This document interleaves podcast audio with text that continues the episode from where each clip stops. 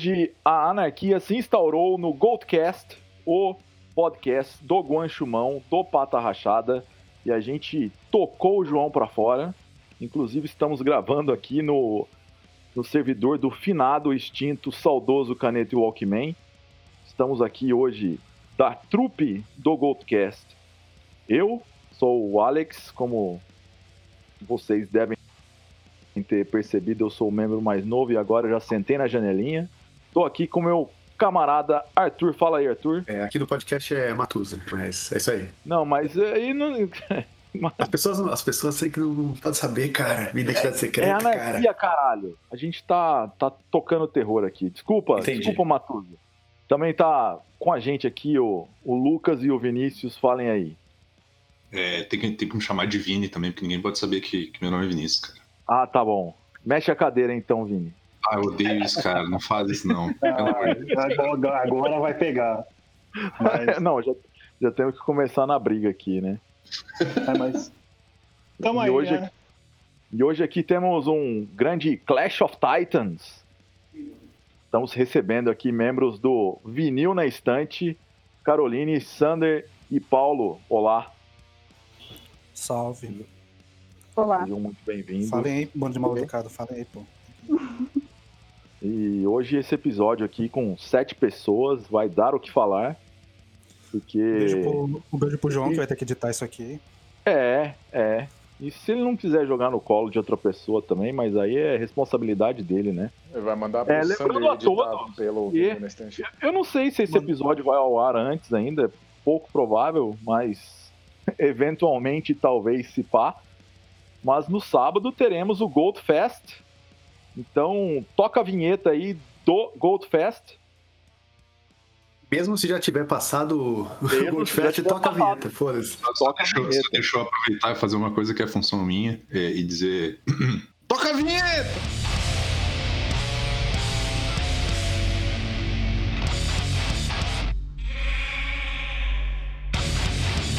Melhor fest do ano vai rolar na sua casa. Vem aí o Gold Fest, o festival online do Goldcast, o podcast do Pata Rachada, o podcast de metal que é um soco na cara do metaleiro tradicional. São 13 bandas se apresentando de casa para você quebrar tudo no conforto do seu lar. Confira performances exclusivas de Rebellion, Final Disaster, Fenrir Scar, Enigma Ex Machina, Raising Conviction, It's All Red, Carcinose, Fox Salema, Sangue de Bode, Insânica, Burn the Mankind,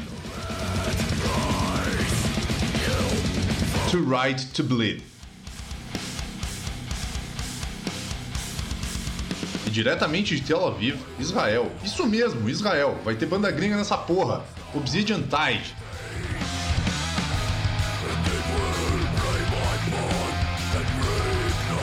Tudo isso apresentado por convidados ilustríssimos e com uma galera muito foda. E com todo o valor de doações arrecadadas que você, amiguinho, vai doar, beneficiando direto o projeto Solidariedade Vegan. Goldfest, dia 10 de abril, no canal do YouTube do Não esquece, fique em casa. Boa, Vini. Não, mas aí, ó, é, falando aí sobre o, o Gold Fest, v- tem que tocar a vinheta também do Goldcast. Chama aí de novo ela aí, Vini. Ah, é, é outra vinheta? Ué, não sei, eu acho que a gente tem duas, né? Uma do Gold Fest e outra toca do outra vinheta! Tá bom, As então. infinitas vinhetas.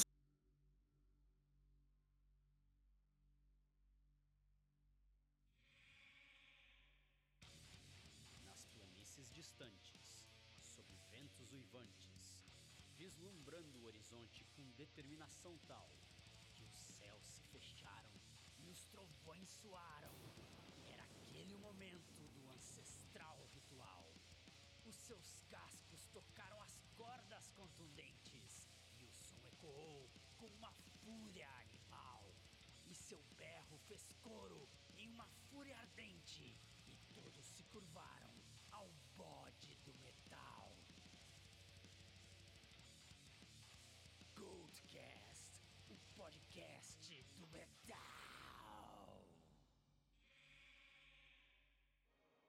Goldcast, sábados no Super.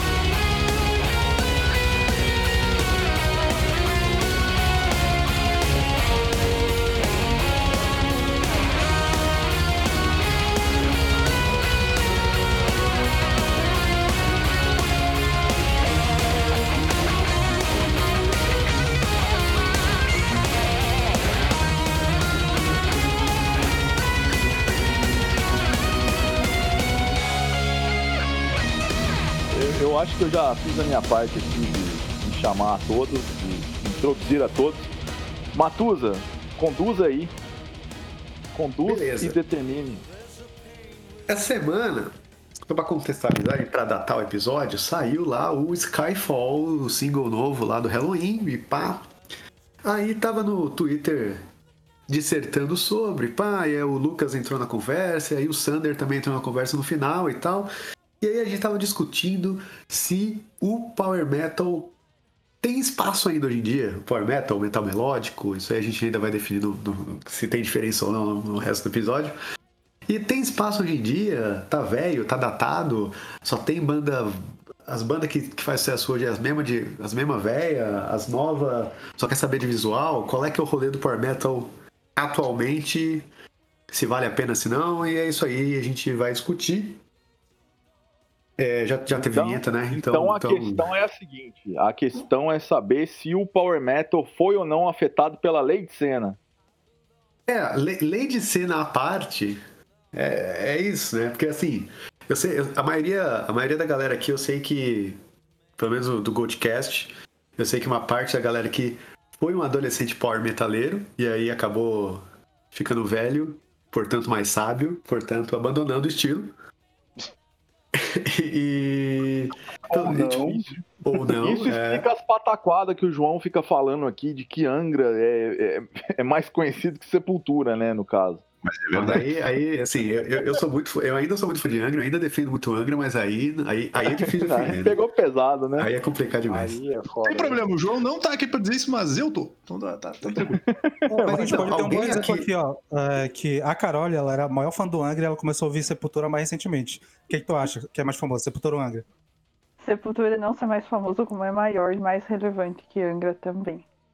É lógico, Ah, mas isso, isso, para os meus isso até a mãe dos caras do Angra concorda, mas tudo bem. Essa Pois é, discussão é. já, já foi superada. O quanto a opinião do João é irrelevante e errada, né? A única pessoa Cara- que deve discordar disso é, sei lá, o Rafael Tencourt, assim, a única pessoa, nem os outros. Não, né? não, nem ele nem gosta isso, da nem banda, ele isso. gosta de dinheiro, cara. Ele só gosta de dinheiro. Não, mas aí, alguém, Até o dinheiro sabe quem é o Sepultura, né? Então, a questão é essa. Alguém na mesa que ouve alguma banda recente de Power Metal ou metal melódico, que seja, que não Cara, seja, tipo, vamos não é começar tipo, nos sei lá, anos 80. Defina recente. Não, a gente vai fazer uma linha de, a gente É, fazer uma linha do recente. tempo do- da banda? É, eu acho que a gente tem que começar no começo, né? Pelo menos definir o que, que a gente caracteriza como Power Metal, da onde isso veio, pra onde isso foi. Porque eu acho que o Power Metal. Meu é dos- metal, meu metal melódico é Carcass, velho. É isso. Mas Carcas não é Power Metal. Mas é metal melódico. Cara, ó, mas Mas assim. não é Power Metal, é Death Metal melódico. Death e aí? Metal melódico. Não, virou o Death Metal melódico, né? É, Virou, né? virou. Era, era É grindcore. Melódico. Era outra vibe e aí acabou virando É, isso. Mas o é. Power Metal, Power Metal mesmo, eu acho que já não entra nessa. Acho É, que já não, não, entra não é. nessa definição. Né? Não é. nem, Melo- tudo, nem Sim, tudo que é entra melódico é nessa power e nem tudo que é power é melódico. Não, É. assim, Cara, eu assim, eu só queria começar com uma questão de, de nomeação mesmo. É, quando a gente fala em Brasil, que tinha as cenas, né, carioca, a cena Uhum. mineira e a cena paulista ali nos anos 80, eles tinham nomes diferentes para a mesma coisa. Em São Paulo, a turma do Vulcano ali chamava de black metal. Em Minas Gerais, Sepultura, Sarcófago era o death metal, não era nem death metal, era o death metal. E, cara, no Rio de Janeiro, Dorsal Atlântica, enfim, essas bandas mais satânicas todas no geral, era o power metal lá. Então, é, todas essas definições elas eram muito, muito, sei lá, intrincadas. É tipo, quando você para e pensa no Hellhammer, o que tocava o Hellhammer, né? Trash, Doom, Black, Punk, o que for. Então, eu acho que quando a gente Mas é- pensa em anos 80, quando a gente tá falando ah, de metal melódico, é, metal sinfônico, ou sei lá, que o que virou o power metal nos anos 90, nos anos 80 era totalmente outra coisa, né? Então, acho que é por isso que a gente tem que começar a diferenciar e definir o que é o power metal e quando isso começou e qual exatamente a linhagem sonora disso. Então, então Alex, mas assim, é, o, o- eu acho que o Power Metal, se a gente for pegar ele do, do início, ele não vai ter esse nome. É, principalmente aqui no Brasil, eu acho que é um dos lugares que mais aconteceu isso. As revistas nomearam como isso, né? Ah, Foram lá, enfim, nomenclatura, nomenclatura ali, e principalmente nos anos 90. Foram vendo, né, os estilos, que até então, sei lá, se você pega a Rock Brigade antiga, você vai ver uma resenha do Keeper 2 do Halloween, eles estão falando que é speed metal. Por quê? Porque era acelerado. Tipo, não faz sentido hoje em dia. Né? Mas na época, Cara, talvez faça. O, o Halloween começou como uma banda de speed metal, né? Sim, sim, mas se você pegar o Keeper, ou aqueles vocais, nada se parece É. com o Speed, metal, sei lá, do, do Exciter, do, do Agente Steel. Não parece, não tem nada a ver com esse Speed. É, e, e tem a ver com o Speed Metal de hoje em dia. Né? Então, eu acho que as revistas elas pegavam muito nome que era, ah, é rápido, é tal coisa, coloca aí. Né? Pedal então, duplo. É... Tem pedal duplo é speed. Sim. Mas, assim, no geral, no geral, quando a gente fala pra. Você, tá no, você fala de power metal, a, a- a primeira coisa na minha cabeça é metal espadinha. Metal espadinha ou metal É, você- castelinho, né? É, exato, mas é isso aí que é o power metal, né? O épico, o refrãozão, o, o- se tem teclado ou não é, é irrelevante, mas tipo, punho pro alto e refrãozão de couro, tá ligado? E, e- e riff. o- Meio que, É, meio que por mas mais que a gente tu- fique discutindo aqui o que, que é, o que, que não é, a Não, gente, todo mundo tá- tem uma definição da cabeça o que, que é power metal. Todo mundo sabe o que, que é power metal. Ah, Só, só tem essa discussão de tipo power metal ou metal melódico, que aí vai variar muito do, da- de região também, tá ligado? Tipo, não existe, não existe power metal na Finlândia, é tudo metal melódico, tá ligado? Essas coisas assim, mas se é alemão é power metal. É. Engraçado que o Alex estava comentando sobre essa questão de nomeação do gênero aqui no Brasil. O Halloween mesmo, eu acho que o, a primeira música deles apareceu numa compilação chamada Death Metal. Death Metal, que Junto com o tem Hellhammer. o Dark Avenger, o Hellhammer e o Running Wild.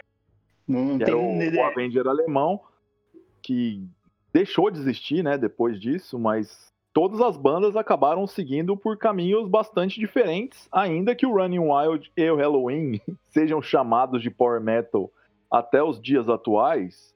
Se eu ouvir a sonoridade, são coisas muito distintas. E mesmo porque naquela época, mesmo no Gates to Purgatory, o Running Wild estava mais próximo do que o Hellhammer fazia do que, o- do que o Halloween estava fazendo, né? É, o, o, o Halloween ainda era muito mais melódico. Querendo ou não, se a gente for pegar, o Running Wild não tem essas melodias que tem na, no Halloween, nunca nem chegou perto disso. Mas na tem minha opinião. Refrãozão. mim, é, tem refrãozão, só que o, o- o Running Wild é muito mais baseado em riff e riff pesado. Não é, ah, os riff melódicos. Tem melodia nos solos, mas, num geral, o principal, do, o carro-chefe do Running Wild é riff. Né? E é uma coisa que o, Running- o que o Halloween não pegou tanto. O Halloween vai para essa os riff mais dobrado, né, cheio de harmonia. E o Rage também foi para a linha mais de riff, Grave Digger também, que nos anos 90 tem gente que coloca no, no, no patamar de power metal também. Então, Cara, eu ma- concordo mas- totalmente. Pra mim, o Power Metal é isso aí. Quando eu, Eu penso em Power Metal, eu penso nessas bandas. Até Eu o próprio também Bad, Até o próprio Blood Guardian no primeiro álbum não tinha esse, esse estereótipo que virou de Power Metal. Tipo, era bem mais pro speed, quase um trash do que Power É. Metal em si. Realmente É, mas é- todas essas bandas flertavam com speed metal. Então, assim, Isso. se a gente for Todas essas falar, bandas que você falou são as alemãs, origens- né? as origens do power metal alemão, elas se confundem com as origens do speed metal alemão. São, é meio que tudo a mesma coisa. Você vai ouvir o Gates to Purgatory, o Walls of Jericho, o próprio Battalions of Fear. Todos esses discos, eles são, tipo, uma pedrada para os parâmetros do que é chamado de power metal hoje em dia. É, e eu considero, nossa, muito, né? Até agressivo você mostrar essas coisas pra quem ouve, sei lá, Glory Hammer hoje em dia. né? É, chega a ser. Nem sei do que, que você tá falando, mas tudo bem. É horrível. Mas Talvez. o que você falou, é, tem uma definição que o próprio Ken Hansen deu, que, querendo ou não, é um dos pais do Power Metal, do como a gente conhece hoje em dia, que ele fala que ele uniu o Iron Maiden, né, as melodias do Iron Maiden, com a agressividade que ele tinha ouvido no Metallica, lá no Kill Em All, com os riffs do Acept. Eu, pra mim, o Power Metal é isso. É, o, o Cara, ele, é, pra mim a definição é essa também. ele, ele a definiu guitarrinha dobrada, refrãozão e riff. É isso. E riff. O Acept é uma banda que, que é riff e coro. Você pega os refrão do, do Acept. Pô, Festa da Shark. É, é- a, a gente, o, o primeiro power metal em si, na minha opinião, é do Judas Priest, né? Que é a Exciter. É o primeiro power metal de todos os tempos. Que ele tem tudo isso que a gente falou, só que ele foi feito em, sei lá, 78. Ele é, eu acho que é de Stained Glass, se eu não me engano. É, final dos anos 70. Exato. É, ele, é, a Exciter ela tem tudo isso. Ela tem pedal duplo a música toda, o solo dobrado, o riff e um refrão fácil para você cantar. Ela tem tudo. O Judas Priest ele falou: Ó, é isso que vocês podem fazer no futuro. Só que nenhuma banda pegou aquilo ali. Pra ver, o Judas Priest sempre teve muita frente de tudo, né? E depois que foram desenvolvendo, colocando um pouco mais de melodia, a agressividade do trash que não tinha. Independente de onde veio, e é tipo. É bem isso, é o começo do, do metal alemão ali, com juntando um monte de coisa. Basicamente, tipo, o que a gente conhece por, por Power Metal. O, o, o boom do Power Metal é as bandas do Metal Espadinha. Não tem muito como fugir disso, tá ligado? Principalmente. Se for falar assim, quais são as grandes bandas de Power Metal de todos os tempos? Você vai, você vai cair inevitavelmente no Rhapsody, no Blind Guardian. Uhum. E, que- Cara, que eu não. são É, pode ser. Pode tipo, ser. e talvez você Pra bota mim- o pé ali no Manowar, sabe? É, o Menor aí, é, eu acho já um Manowar é um pouquinho pouco mais discutível, mas. É, Cara, é muito- É um negócio muito, assim, há cinco anos, se você falasse, ah, o Manowar é uma banda de power metal, acho que todo mundo torceria o nariz, assim.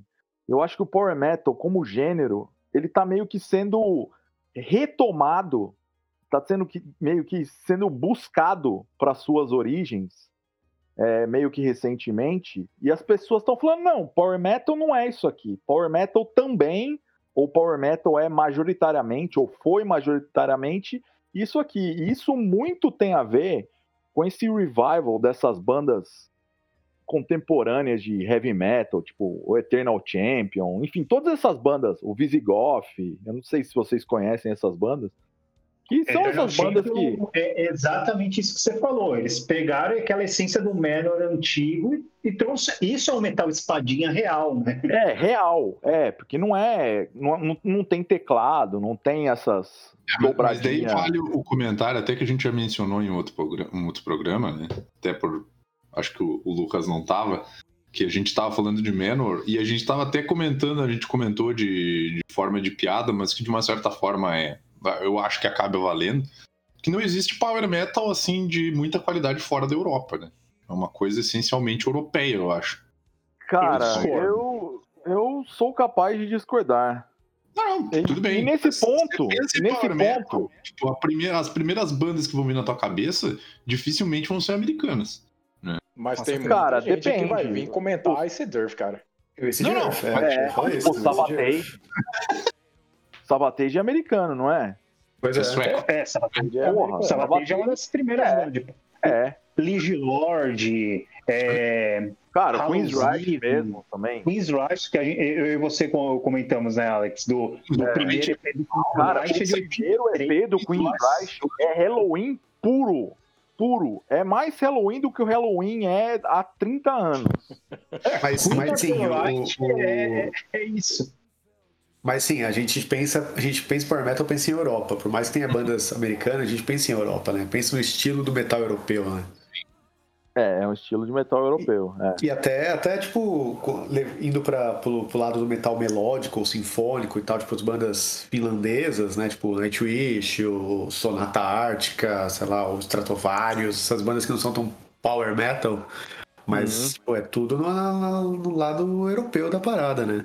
E é uma coisa Eu vou muito em contar cara de, de história metal europeu, do né? Sonata Ártica mais além aqui, mas vamos passar a bola pros caras do Vinil na Estante que estão aqui e meio que até então estão de espectadores pra gente aí.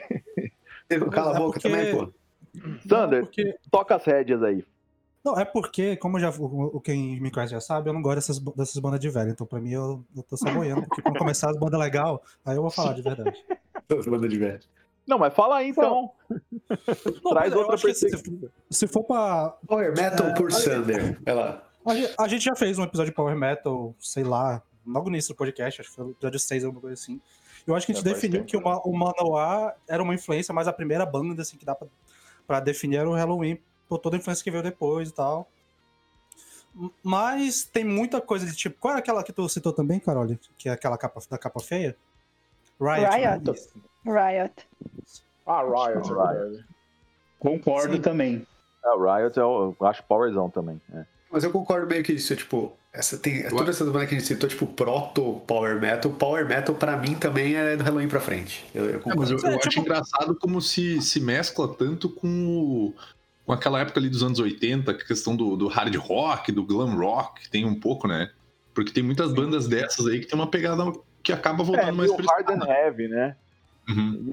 Eu não queria pu- puxar esse assunto aqui, a gente estava até falando mal do João antes de começar, mas se você para e pensa que o Pantera, que era uma banda de glam, na hora que eles fizeram essa transição pro metal, o primeiro disco deles de metal, inclusive, se chama Power Metal, é, Power um Metal. disco de Power Metal. Ele não é um e- disco de, é, então, ele é um disco de Power Metal. o Ele é um disco de Power Metal nesse sentido mais amplo que a gente tava falando do proto Power Metal. Não, assim. Ele, ele não é um que, disco de Power verdade, Metal como a gente entende como Power Metal.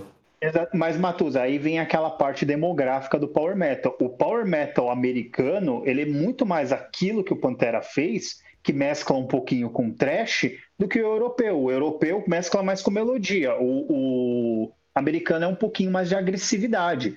Você vê, Mas depende, na Alemanha eu não concordo muito com isso não, cara, pelo menos Então, não a Alemanha é a é. parte. Eu, eu acho que a Alemanha é, é um- é uma região à parte onde se faz uma- um tipo específico de power metal, que você pode também nomear como um heavy metal tradicional facilmente. Agora, Sim. na. O que eu aqui eles na- chamam de true metal, na real. Isso, Aqui na Alemanha é o true metal. É o que eu falo, Running Wild, Grave Digger, Rage, pra mim são bandas de true metal. Eu, eu levanto essa bandeira do true metal sempre. Quem, os PA aí que me conhece sabe, sempre falo de bandas de true metal. É que aqui no o true no Brasil é o cara idiota. Eu É tento pejorativo, né? É, é pejorativo. É. pra caralho, né? Mas não, eu gosto desse termo. True metal. Por exemplo, o Eternal Champion, que você citou, é uma banda, É uma de- banda de true é metal, uma é. banda autenticamente true metal. Banda de Leather Nossa, and mas é Steel. tão né? chata, velho. É. Hã? É tão chata. Meu Deus. Cara, chatos são teus Não. comentários sobre o. Olha o riff que tem no... Ajuda aí. Champion, mano. Mas parece, o- parece, parece paródia com o que era o metal dos anos 80. Parece paródia com o power metal dos anos 80. Pra mim é isso. Cara, mas eu acho que a graça do Power Metal é justamente se permitir parecer paródia de uma maneira meio. Que a Sério? linguagem do que é Power Metal engloba esse humor. O Halloween é uma banda. Cara, você vai ler as letras do Halloween, parece piada em alguns momentos, assim. E é aí você justamente dá- Mas aí isso. você dá Caralho. argumento pra uma banda tipo Greta Van Fleet ser conhecida do jeito que é, cara. Porque, tipo, a banda é você estava comentando sobre banda tributo antes da gente começar a gravar, eles são a banda cover, a banda tributo ao Led Zeppelin, basicamente. O, Não, mas mas tudo bem. esse, esse metal, esse power metal que existe, tipo, em 2010, assim, tirando a lista de Hackers, que eu acho legal, tipo, o resto é, parece paródia mesmo, com, com power metal de 90, de 80. Cara, eu- eu é, que- mas eu acho que essas paródias, é, a gente só tem esse. é, Aí eu vou pro mesmo caso que a gente tava falando sobre esse lance de, de true metal ser pejorativo é, no Brasil. Porque se a gente for parar pra pensar, a maior parte das bandas atuais, elas são paródias de alguma forma das bandas antigas. Se a gente for parar pra pensar no death metal contemporâneo, todas essas bandas de death metal que soam como uma mescla do Immolation com Incantation, cara, isso é uma paródia. Se você for parar pra pensar, o Bloodbath, por exemplo, é uma pa- começou como uma paródia do Mas, o- mas o Bloodbath é assumidamente uma paródia, né? Então, Era, não, né? mas aí que tá, agora mas eles se levam a sério demais. Não, É, não, mas aí que tá, agora eles estão se pintando no palco, bicho. Eles estão se Não, levando mas menos a se sério até. pintaram. O primeiro com o show deles no Vakin lá, eles estavam cheio de carne no corpo lá, com a cara toda fodida. Então, eles ainda fazem isso, eles não, ainda são uma paródia. Não, mas aí que tá, as pessoas levam a sério. Ninguém vai parar pra ver o Bloodbath e falar, ah, é só uma banda de paródia. Ao contrário de, da banda Power Metal dos mesmos cara, que é o Steel lá, que foi gravado pelo Dan Suano, o Michael Kerfeld, o Peter Lindgren. Cara, todo mundo sabe que o Steel é uma piada, digamos assim. Ainda que você vá ouvir o som, é um som sério, é um som bem feito, um som... Mas é que quando tu fala paródia, cara, a primeira coisa que vem na minha cabeça é o Glory Hammer, cara. Que é tipo, que é zoeiro. tipo, aí passando, passando, é passando anos e passando pra onde eu queria chegar nesse podcast, que é justamente tipo o que, que sobrou pro, pro, pro- o que, que sobrou pro Power Metal hoje em dia, que eu até vou, vou tentar voltar a pergunta aí pro, pra mesa. Eu acho que o, o Sander, eu acho que a Carol, que são mais do, do rolê atualmente, vão poder responder. É, o que, que vocês ouvem de Power Metal atual? Porque eu acho que, para eu pensando em, tipo, o que, que tem de Power Metal recentemente aí de banda grande? É tipo, sei lá, o, o Glory Hammer e o Power Wolf, sabe? Que são bandas que são descompromissadas em questão de seriedade, sabe? Então será que, É, tipo, antes- o Power Metal fi- agora é só isso? É só a paródia, sabe? Antes do Sander responder, é, Aeostorm é Power Metal ou Folk Metal, Sander? É, É uma cara. Bom pra caralho. Melhor... Eu acho que isso é interessante falar que o Power ele, ele ele simpatiza muito com o folk metal, né? Tipo, É, principalmente tem na Alemanha, assim, tipo, né, o- Cara, Tem eu não consigo fazer essa relação, não, mas aí é porque eu não também tô não. entendendo. É, não, Eu mas é porque eu não assim entendo o que vocês consideram como Power Metal. Tipo, a Mas se gente. tu A gente pensar, por exemplo, assim, já, já Não, teve entrevista ó. dos caras do, do, do Amon Namato lá falando que eles não são viking metal, eles são Não, death não metal. são, são temas death metal melódico. É. Não, mas isso eu concordo. Ô, ô Vini, eu queria muito é, passar a palavra para o Sander de novo, depois ele fala com a Carol e, e com o Paulo. A questão é a seguinte: a gente definiu o que, que foi esse power metal dos anos 80 e tal, e o Sander que falou que não gosta de banda de velho. Então acho que a, a gente meio que interrompeu ele ali no, no que foi esse, esse conceito do que é o Desculpa. power metal dos anos 90. Mas, é, Sander, você começou falando aí que, tipo, veio. O Manowar, ele, ele tem ali o seu papel, mas não, não é, é exatamente aquilo ali. Mas no Halloween já se torna. Só que o Halloween é uma banda que é uma banda de ponte, né? Porque Sim, ela sim. traz esse passado e ela tá no presente também.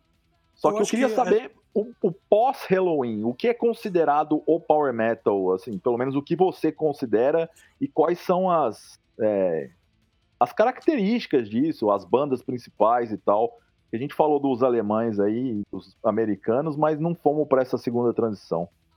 Sim, eu acho que assim, todos esses gêneros principais assim do metal sempre tem essa parte onde vai ter as bandas que vão ser só a- o que vão inspirar e vai ter as bandas, tipo, a mesma coisa que tem com o black metal, vai falar de Hellhammer, Battery, Venom e tal, aí vai ter as bandas da norueguesa, que aí vão falar que é realmente ali onde começa o black metal, acho que tem esse rolê todo aí. Eu acho que é, depois do Halloween, eu acho até pra facilitar a discussão, dá pra definir, ah, o Halloween é a primeira banda, assim como todo mundo é, ficou comum de falar que o Metallica é a primeira banda de trash, mesmo que tendo êxodos antes, mas pra facilitar a discussão, a gente bota o Metallica, bota o Halloween, e daí pra frente a gente consegue definir melhor o que vai ser o gênero. Então, tipo, acho que é a partir daí, do Halloween, aí o Halloween vai ter a Bad Guard, depois vai vir a cena ali da, do Stratovarius com a galera. Aí vai vir o pessoal dos anos 90 ali, do. Tipo, é legal que, pelo menos o Power Metal, os países meio que definem como vai ser o som. Então vai ter esse- essas bandas influenciadas pelo Halloween, que vai ter mais pegada mais pro trash, um pouquinho de heavy e tal. Na Finlândia vai ter as bandas que vão ter mais pro, pro, pra parte do teclado, mas não tão sinfônico quanto a galera da Itália vai fazer com Rhapsody e Visa Divine e outras paradas que vão ter por ali. Mas, mas assim, é, no geral, eu acho que é, é, o Power Metal é um gênero complicado pra falar, porque ele, ao mesmo tempo, ele consegue ter bandas que soam diferente uma da outra, mas assim, ao mesmo tempo soam tudo igual. Aí é meio difícil de, tirar- de ter essa discussão. O que, que é o Power Metal de verdade e tal? Porque, tipo, é tudo tão igual sei lá, não sei. Sander, eu até vou. vou- vou, é, dessa ponte que você falou do, do Halloween, eu acho que tem duas, é, du- duas bandas que eu acho que tem que citar para ter essa transição. Uma deles é o Ing Malmsteen, que o que ele fez de, de 85 a 90 Nossa, moldou o que foi o Power Metal nos anos 90. Totalmente. Totalmente. Tudo que o né? Ing fez ali foi pra lá. E e a outra banda tava, tava na cabeça, agora fugiu. Mas eu vejo que as bandas muito. E o Viper, a gente não pode esquecer que o Viper também tem muita influência nisso. O, principalmente o Theater of Fate, ele é de 89, se eu não me engano. E ele tem um uso de teclado bem grande, bem maior que tem no Halloween. E querendo ou não, na Europa fez sucesso, na, na, na, na Ásia fez muito sucesso. Isso, querendo ou não, acabou reverberando também nos anos 90. Eu acho que aí a partir de, o Halloween é, é uma ponte. Veio o Ing Malmsteen, os guitarristas pegaram aquela velocidade e colocaram no estilo que aí eu, eu acho. Os anos 90 basicamente é isso, é muito teclado e fritação. Né? Eu acho que o, o- perdeu muito do riff nos anos 90, pô, tirando, sei lá, o Hammerfall, que para mim o Hammerfall é a banda mais importante do power metal dos anos 90. né? e, e é a única banda que majoritariamente era guiada por riff, não por um guitarrista virtuoso pra caralho, ou um tecladista que era o novo Beethoven, como o Alex Starapoli falava, né? É, gosto de Virtuose, virtuose é uma coisa que a gente associa ao power metal, esse power metal, Power metal. pelo menos mais recente, mais melódico, necessariamente, né? O guitarrista tem que ser muito, melo, muito virtuoso, faz, faz sentido. Botar Fora- um fora do nisso aí. Hammerfall, de colocar na lista, porque também é uma banda que dá pra dizer que é uma banda paródia, porque ela é tipo o Bloodbath do pessoal do, da cena Melodeath da Suécia, que eles fizeram. Eu digo que o, o Hammerfall Sim, sim. Não, Cara, o do- eu discordo, eu discordo completamente do, do, do ser uma banda paródia. Porque Eu o também, Oscar, cara. é, o Oscar, ele saiu do Ceremonial Oath por causa que ele já não se adequava mais ao estilo, porque ele fazia os riffs, tipo, ele, o que levou ele a montar o Hammerfall foi ele ter levado o riff da Steel Meet Steel pra banda, e a banda falou, mano, isso daí é outra coisa. Ele, eu acho que eu gosto disso. O, o Oscar Dronjak é um dos caras assim mais metal que eu conheço. No dentro do metal é um dos caras mais metal que eu conheço. Ele realmente ele montou o Hammerfall justamente para resgatar o que era o power metal dos anos 80. É, se não fosse o, o Hammerfall, a gente não teria esse revival que teve nos anos 2000 das bandas antigas, tipo Stone Witch, Picture, é, Warlord. Essas bandas teriam morrido no ostracismo. Então a culpa O é deles, né? O é Hammerfall, eu acho que não é, não é que o Hammerfall é uma paródia, é que ele, ele é uma das coisas que ajudou a definir o estilo, né? O, tipo, ele é uma das bases fundamentais ali do estilo, no caso de estética. Na é um questão de reboot, estética. É, Cara, exato. é- a partir é daqui, é isso aqui, ó. É, é World of Warcraft. O, o Hammerfall, eu, eu vejo pelo menos essas três bandas que eu vou citar agora como linha do tempo, assim. E talvez isso defina como eu vejo o Power Metal hoje em dia também, né? Que o Manowar é a primeira banda, aí a sequência lógica é o Hammerfall, aí a sequência lógica é o Glory Hammer. Ou seja, as três bandas são paródias, basicamente. E eu acho que o Power Metal acaba tendo mais espaço justamente como piada. Não, então, aí, aí é aquela, é a nossa visão das bandas, por causa que o Manor não se vê como uma paródia, o Hammerfall não se vê como uma paródia. O Glory Hammer, sim. O Glory Hammer já é uma coisa que o, o visual vem em primeiro lugar. O, a música tá em segundo plano pro Glory Hammer. Não é, o caso do caras- Manor. Até porque os do caras vêm com a parada do LARP também, né? Tipo, Cara, eu, eu- eu aí- fiquei perdidaço, não faço a mínima ideia do que seja LARP. Ô, É, ô Carole, tá todo mundo te calando aí. Fala aí, toma a rédea da discussão aí, manda esses caras calar a boca e fala aí. Então, é, eu tava esperando pra falar do Viper e o Lucas falou, porque eu tava tipo, meu Deus, ninguém vai falar do Viper, eu preciso falar do Viper. Mas é. Eu acho interessante que o Viper, o primeiro álbum, ele tem muita influência do Manowar, e o André sempre falava isso, né? Que ele era muito inspirado pelo Manowar. E daí vem o segundo álbum, e daí tem teclado e tudo. Mas eu ainda estou aqui pensando nessa problematização do que é power metal e do que é o metal melódico, porque o power metal ele é associado ao castelo, à armadura e não sei o que, metal castelinho. E nem todas as bandas de power metal têm essa temática. Eu fico pensando se o power metal não seria mais definido pela temática do que pela sonoridade. Talvez. E Depois eu Fica vou aí. dar um ponto, Carol. É, E, e daí tem bandas que vão aparecer, né, mais depois, tipo, bandas de. Ai, gente, tudo na minha vida gira em torno de André Matos, desculpa. É, mas tipo, Já- uma banda como Todo mundo o aqui já esteve lá. Nunca estive, tô fora, hein? Me inclua fora dessa. Se você conversar comigo uma hora, você vai ser incluído nessa. Cara, É, mas enfim, é, se pegar tipo, a carreira do André também, que é muito diferente, né? Tem algumas coisas diferentes, propostas diferentes, mas que ele é um músico de power metal. Ele é considerado um músico de power metal. E eu fico, né, agora aqui nessa discussão, estou problematizando. Seria power metal ou metal melódico? Eu defino como metal melódico, mas o que é o metal melódico, afinal de contas? Eu, eu era muito. Angra já foi minha banda preferida e pra mim era metal melódico. É, Sim. eu Angra e o Xamã, sabe? Tipo, apesar de ter coisas que são praticamente power metal ali, assim, né? mas então, sabe o pra que, mim, que o é? Angra. Pode falar, Lucas.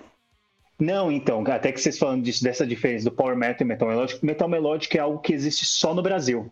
É, isso daí é criação da Rock Brigade. A Rock Brigade, nos Sim. anos 90, eles nomearam, ah, isso aqui é Metal Melódico. metal melódico, total. É, metal melódico é uma criação. Se você falar metal melódico lá fora, o, o metal melódico lá fora é aquelas bandas de AOR que tem um pedal duplo em uma música ou outra. É um hard heavy deles, tipo o Eclipse da Suécia. É uma banda que considera um metal melódico. Por quê? É acessível, é quase pop, é melódico. Não tem nada a ver com o, o, o que é aqui no Brasil. Né? Que, é, o- que é o power metal. é- é o me- no, no Brasil, metal melódico é o power metal sem coro, né? Basicamente. Isso, o exato. melhor É- é- exemplo de metal melódico possível é o que eu vivo repetindo, que é uma das bandas mais clássicas do Brasil, que vem aqui da minha região, que além Ah, de pronto. polo metal mecânico, é de Não polo metal melódico também, cara. Que é Burning Vai. Hell, cara. Burning Hell Puta que que é pariu, coloca aí, ô editor, coloca aí um,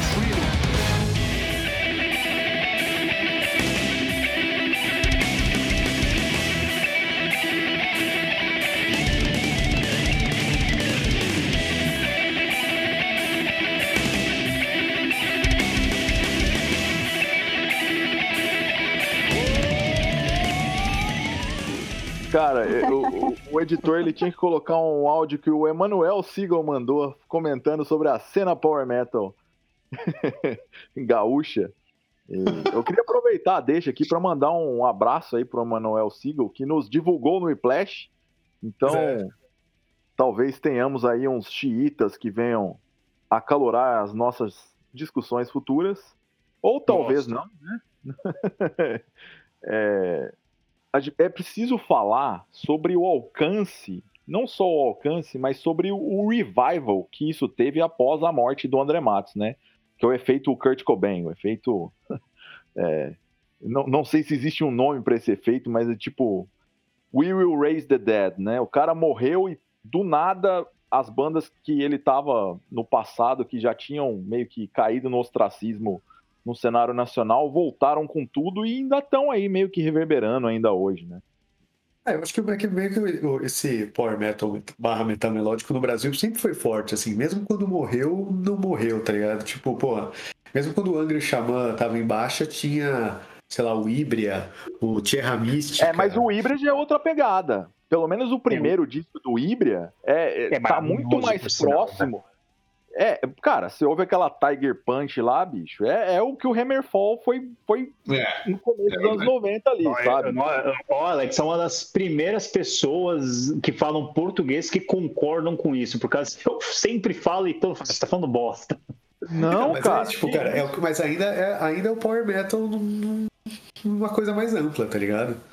O Soul É. Spell, né, no Brasil também ficou, né, ainda até hoje lança coisa e tal. Eu, eu acho que a segunda onda do Power Metal veio forte aqui pro Brasil. Fantasia. devido a- É exato, o efeito Tobias Summit também. É verdade, Tob- Tobias Sammet é um cara que, que, que, que mantém aí o estilo né, forte, forte, assim.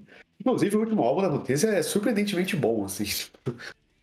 Eu não sei qual é o último da Vantage. Cara, é bom, lançou ano passado, não, 2019, eu acho. Ele é bom, cara, surpreendentemente bom. Bicho, Mongol, o Vantage não era bom 20 anos atrás, eu me recuso a ouvir hoje em dia. assim. Não, os Mas- três primeiros álbuns são sensacionais, cara. Mas eu queria muito falar sobre essa, essa pegada de, de power metal que vocês estavam falando. Não sei quem levantou a bola aí da relação do, do power metal com o folk metal. E eu tava lembrando dessas bandas que justamente se iniciaram uns 20 anos atrás, 25 anos atrás, que já são um momento posterior, tanto ao dos anos 80 quanto esse reboot, esse, essa nova cara que teve no começo dos anos 90, essa cara meio sinfônica, que aí surgiram aquelas bandas tipo Dream Evil, Falconer, Elven King. Elven King, é, teve até aquela outra banda lá que era um projeto paralelo do Christian Amott, lá do irmão do Michael Amott. Não sei quem falou do Carcas aí antes, eu acho mas que era. uma banda chamada Armageddon. Ah, achei que tu ia falar daquela Spiritual Beggars, mas eu acho que é outro Não, rolê. Spiritual Beggars é Stonerzão, né? Mas Não. tem esse Armageddon aí que é tipo. Essa banda, assim, é uma total paródia, assim, é uma banda que quase ninguém ouve hoje em dia, apesar deles terem lançado um disco que eu acho super divertido. Eu acho que o Falconer é outra que tem esse, esse lance de ser divertido, sabe? De trazer essa, essa metal to celebrate, metal to party, digamos É, assim. que é, eu, só discordo um pouco no Dream Evil, assim, que o Dream Evil acho que ele é aquela linha mais Hammerfall, tipo Sotrozão. Tanto que o segundo álbum deles é o The Book of Heavy Metal, né? Sim. O primeiro. Não, mas, é, mas eu acho que nenhuma mais dessas cruzão. bandas ela deixa de ser true, assim, de alguma forma. Uhum. Elas, elas só, sei lá, eu não sei, eu não vou dizer que elas são menos pretensiosas ou que elas buscam menos uma roupagem de, de trazer o, o passado à tona e tal, mas elas têm ali sua importância no nessa, sei lá, em, em dar uma cara nova ali. Teve o boom negócio. também nos anos, nos anos, começo dos anos 2000, teve o boom do vocal feminino, né, cara? É, mas aí o eu já Epica, não- o If Temptation, Nightwish, Mas eu já não acho nenhuma banda dessas Power Metal, nenhuma. Sim. Eu acho que a Não. única que chega próximo é o, é o Nightwish. É a única que chega Até próximo de Power Metal é o Nightwish. O Até o restante não. Tem muito mais- chorando até. É, É, o- até, até o Ah, disco é, do até- Nemo lá. É, até ali é uma banda que Na verdade- Na verdade, acho que no. 11 já ou virou outra coisa, já virou música. É, o 11 já, o 11 já, o 11 já é bem Já é trilha sonora já. Hollywood com metal, mas acho que até o. Wishmaster, mais ou menos. Mas uma coisa que a Carol tinha falado, a gente falou do, do André Matos, e é verdade. Querendo ou não, a parte folk começou a ficar um pouco mais forte no, no Power Metal depois do Holy Land. É, foi quando as bandas falaram, pô, dá pra colocar mais coisa nesse metal acelerado. Então vamos lá. Eu não lembro de antes do, do Holy Land ter tanta banda com, que seja, com influência clara e expressiva de ópera, que o André Matos colocava muito, que colocava muita coisa de folk. Depois que, veio- querendo ou não, depois do Holy Land, é 96? Ele é 90 é. Então, daí em diante veio, veio o Boom Rhapsody, veio essas bandas de folk que o Alex falou, né, que tem um, mesclam com folk. né, até o Tuata de Nadan também é a mesma coisa. Veio depois disso aí, e você vê os caras, a influência maior dos caras é o Holy Land. Cara, eu acho que o Tuafa veio um pouco antes do, do Rhapsody. Ou pelo menos porque eu morava ali no sul de Minas, mas eu lembro exatamente quando saiu o primeiro disco do Rhapsody. Eu lembro que eu tava jogando o Magic na casa de um amigo meu.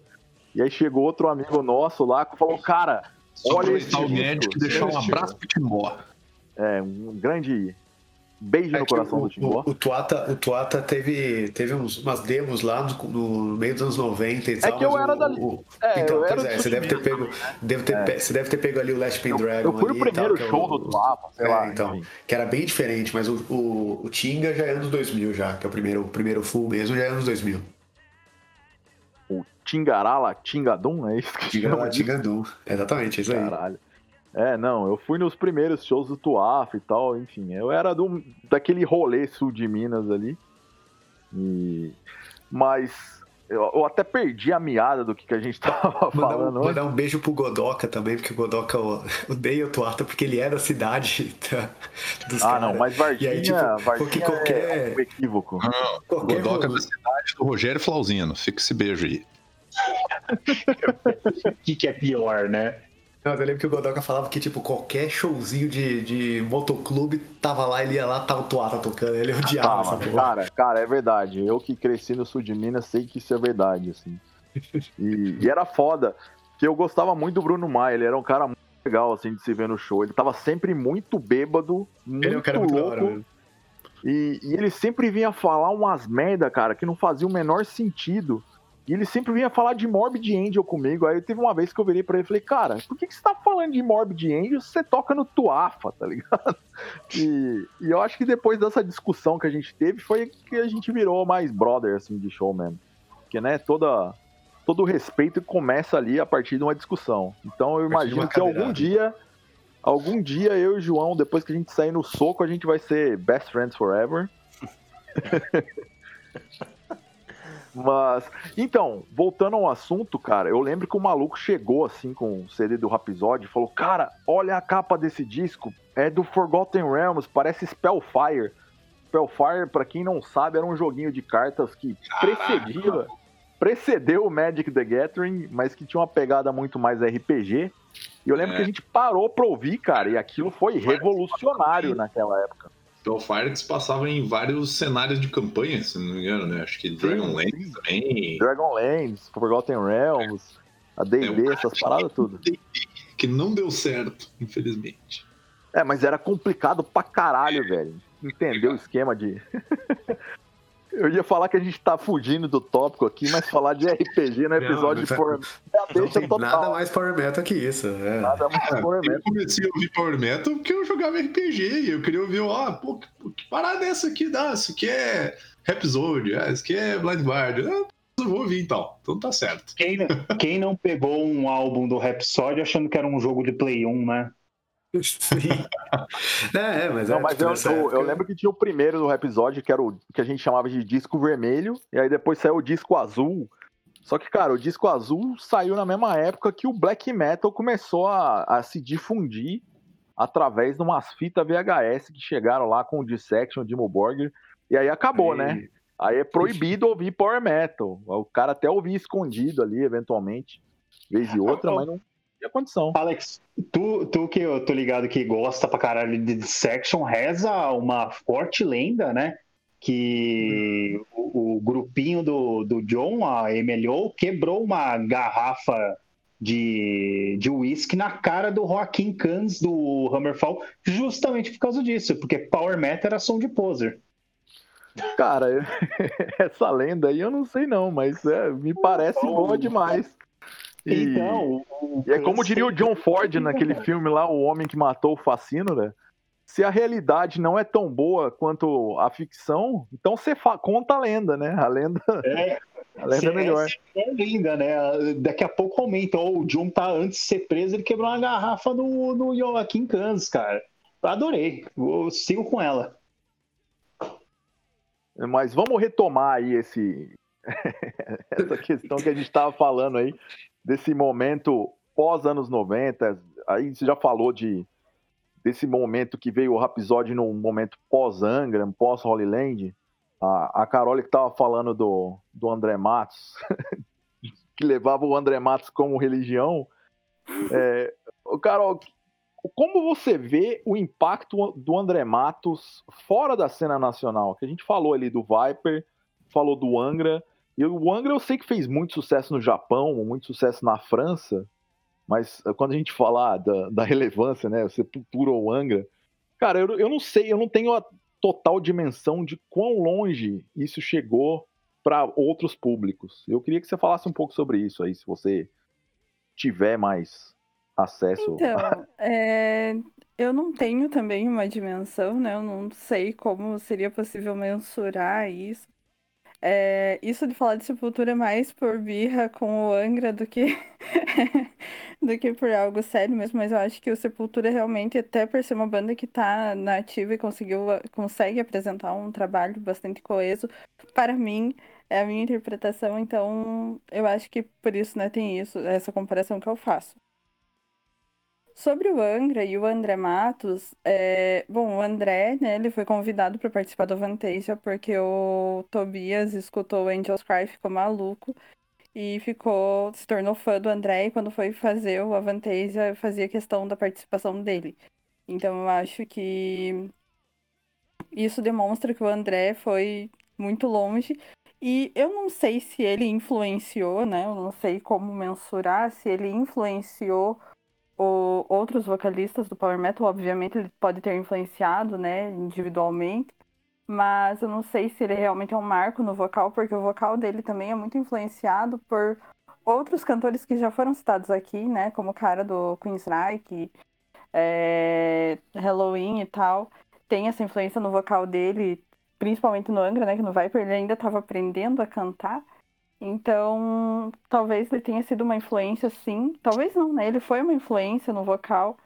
É, para mim, o ápice do, do André não é o Holy Land, mas é o Xamã, né? O Ritual.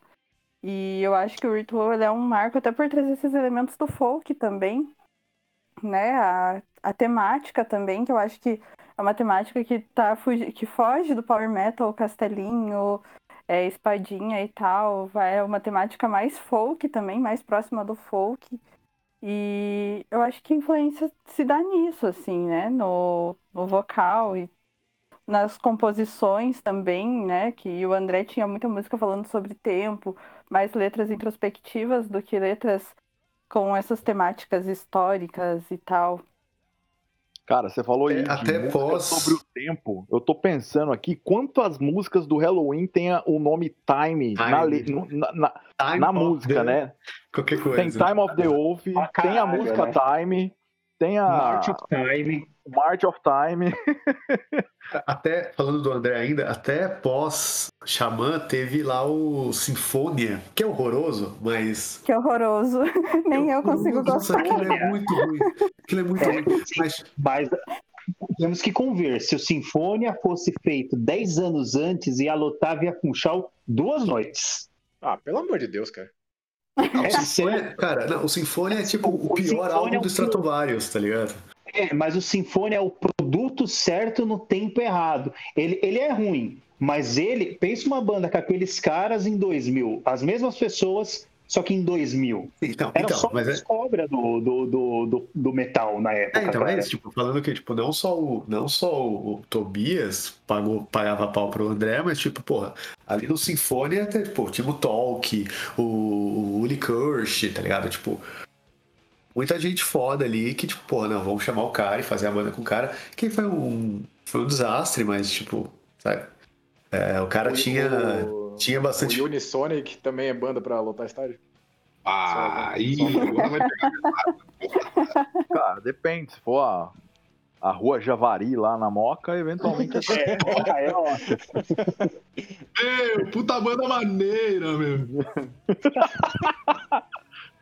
Meu, vai rolar um evento aqui. Meu, meu. Michael Kiske, meu. Vou, vou chamar os meus amigos. Ah, não, Michael Kiske, Michael cantar Kiske lota, lota qualquer coisa que ele quiser. Nome Time. Lembrei da primeira música do Chameleon, meu, que se chama First Time. Tem o Keeper 1, não a March of Time. Como chama, meu? A Little Time.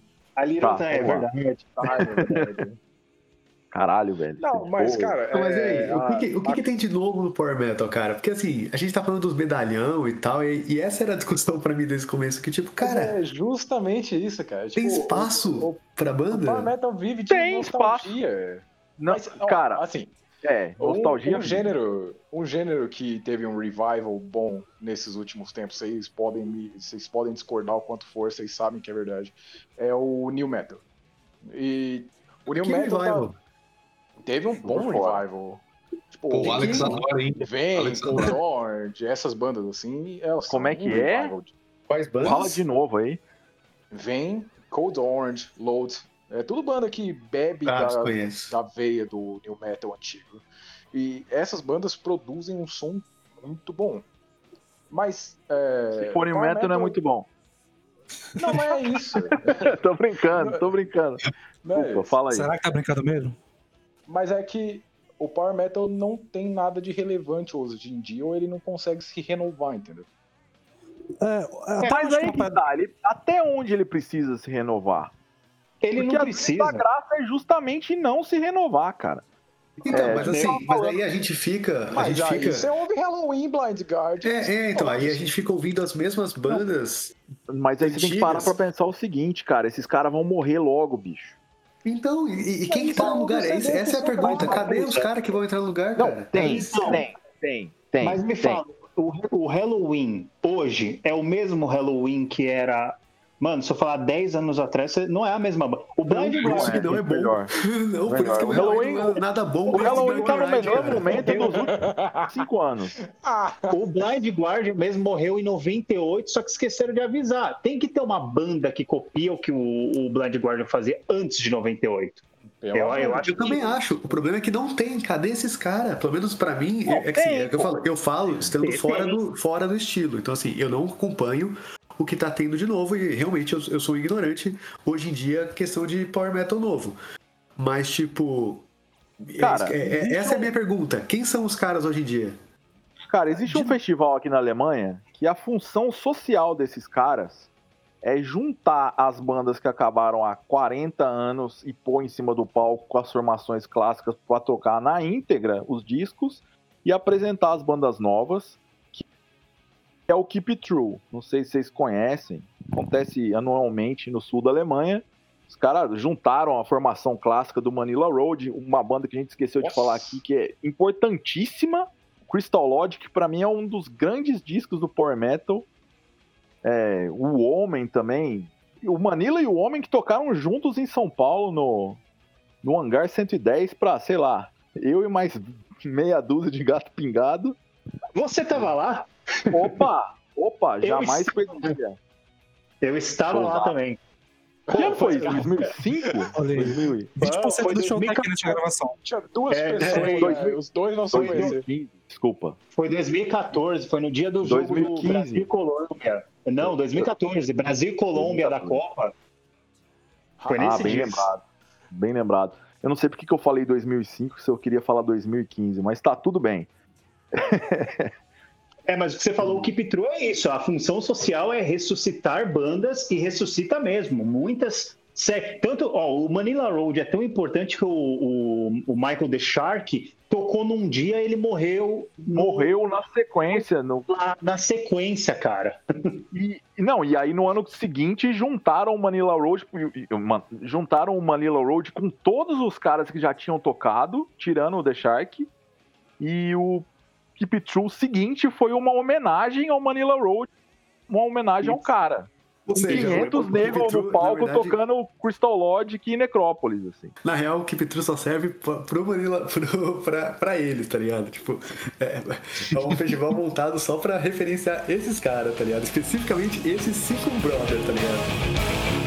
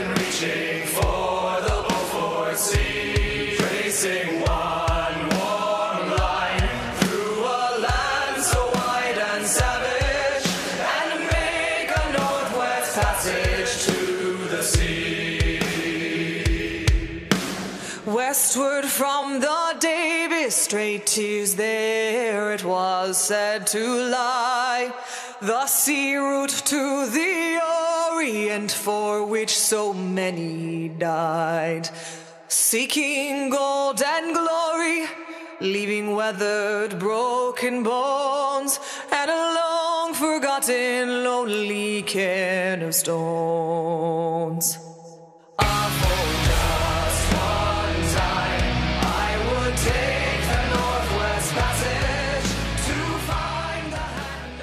É, eu eu vou falar então uma parada que eu vim preparado hoje pra falar, que é, eu acho que vai, vai causar alguma divisão aqui na mesa, esse pá.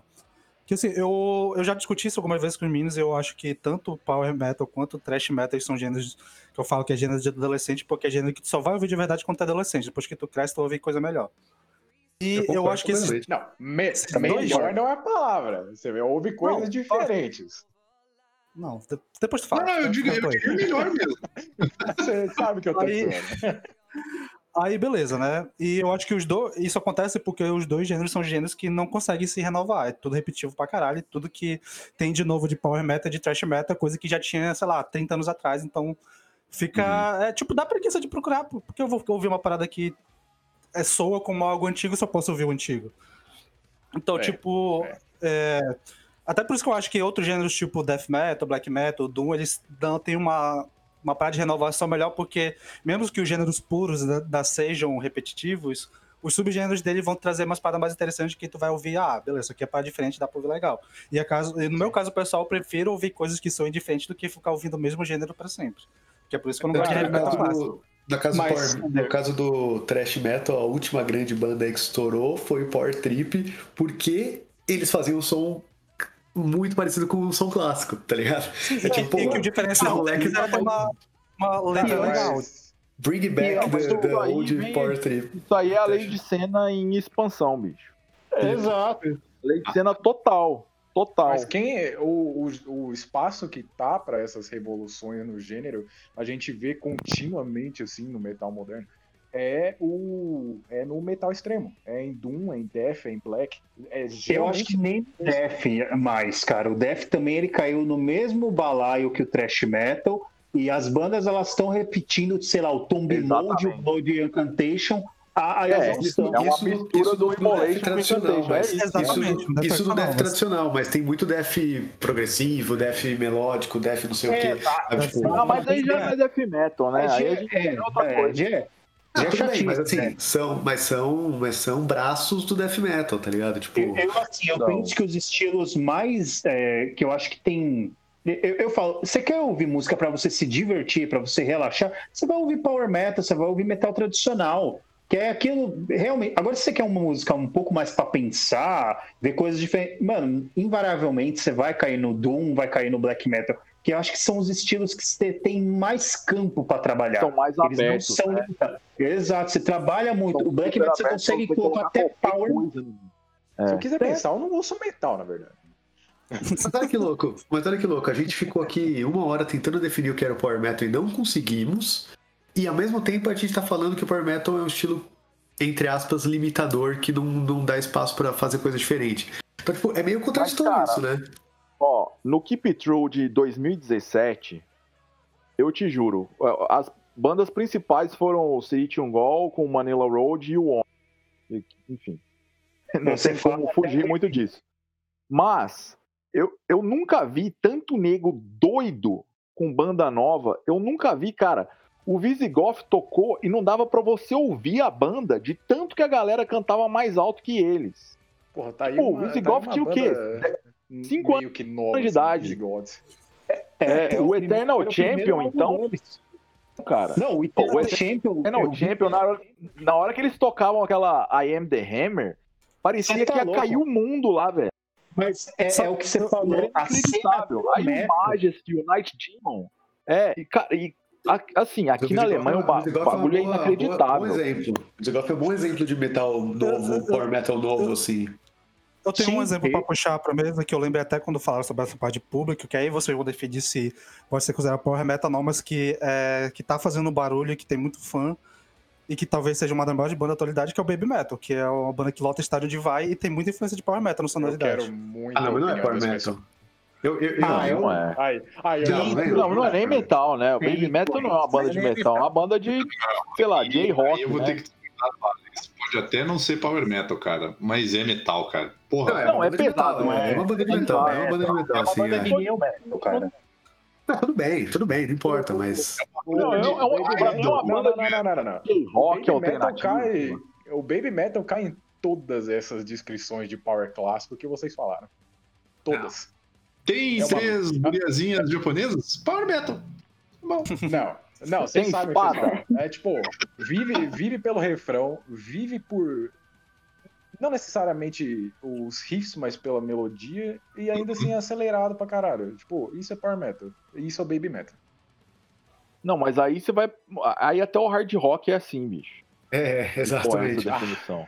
É. Não, mas eu Eu acho que acho a, a a grande maioria das músicas do Baby Metal tem muita influência de, de, de Power Metal, que é, um, que é uma parada que tem bastante no Japão, tipo, como, como Sim, É, isso é verdade. Isso é verdade. Versace também é uma banda japonesa que tem bastante coisa. Tipo, essa, essa é um Power Metal diferente, mas eu acho que continua sendo Power É, Metal. É, só- Pode é, ser tipo, o máximo de Power Metal moderno que a gente pode definir hoje seria o que tá rolando no É, Japão. talvez o que a gente, a que a gente falou que tipo, o Power Metal é uma banda que se. um estilo que se adequa muito ao, ao local, né? Tipo, o Power Metal alemão é totalmente diferente do, do italiano pro americano pro japonês, talvez. É, ok. Regionalismos, né? Mas o, o- Baby Metal, ele é, ele é justamente isso. Você pode dizer que ele é o Power Metal junto com aquelas bandas de idol que tem na Ásia, né? Que tem na, na Coreia, que tem no Japão, né? Que é justamente essa formação, que são, tipo, sei lá, são figuras, que eu digo figuras porque tem tanto feminino quanto masculino, né?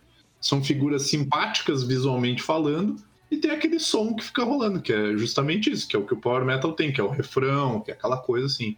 Então, É desse ponto de vista, seria um idol power metal, cara. Mas o seu ponto, Vini, tá certo em até em outras esferas, é porque você vê que o power metal atual, é, é, como eu falei, ele não se apoia tanto mais na música, ele se apoia plenamente no visual. Glory Uhum. Hammer, Sabaton, Power Wolf, Uma banda- Metal, é visual, cara. Cara, eu vou defender o Power Wolf aqui porque eu acho uma banda genuinamente boa, assim, cara. Eu acho tenho que eles. Cara, Eu, eu, eu acho que eles É conseguem fazer. eu vi o Power Wolf ao vivo, foi uma das experiências mais insuportáveis da minha vida. É chato. Eu É chato, é chato também. Eu também acho chato, mas assim, tipo, é- eu acho chato, mas eu acho bom, entende? Tipo, eu acho chato porque não é mais o meu estilo, mas eu acho que eles fazem tudo feijãozinho com arroz ali, bem feito pra caramba, sabe? Tipo, Eu vi e- uma- Eu acho chato, só que eu acho que eles sejam necessários pra que a gente ainda pensa, pô, o Power Metal ainda respira, sabe? E, cara, Não, não respira forte. Porque aqui, mano, eu- eu não sei aí no Brasil a a dimensão atual do negócio, mas aqui na Alemanha o negócio é louco mesmo, assim, cara. O Power, o Power Wolf e o, e o Sabaton são, a- acho que, as bandas maiores pra essa geração nova. Inclusive, eu recebi hoje aqui um catálogo, hoje, tá na minha mão aqui, ó. Vou até acender a luz aqui. E Wölfe sind zurück. Os lobos voltaram. É, Né, Power, é, ma- mais selvagens do que nunca. Aí tem o Power Wolf aqui, e aí tem um, um lobão com um machadão aqui, sei lá que porra é essa. Chegou hoje, vi. É a na minha casa. É, tipo, parece Sim. uma lista telefônica aqui. Eu posso até mandar foto na sequência. Mas, Alex, o que você falou aqui Cara, é enorme. assim. Eu falo, é, eu falo com um pouco de propriedade porque eu tenho uma banda do estilo, né?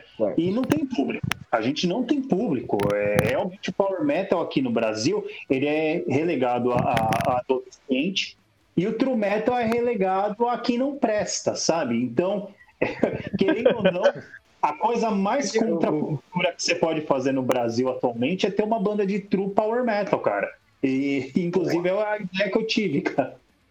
No Brasil, é que no Brasil a gente ficou muito restrito a Angry Xamã, né, cara?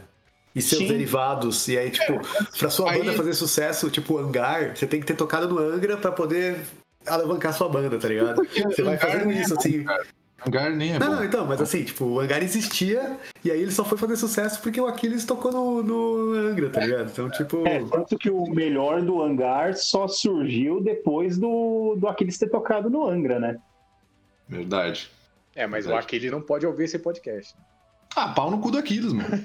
Nossa, com, tudo- com toda Não, a falta eu- de eu- Pau no quero, eu calcanhar quero de que o Aquiles ouça esse episódio.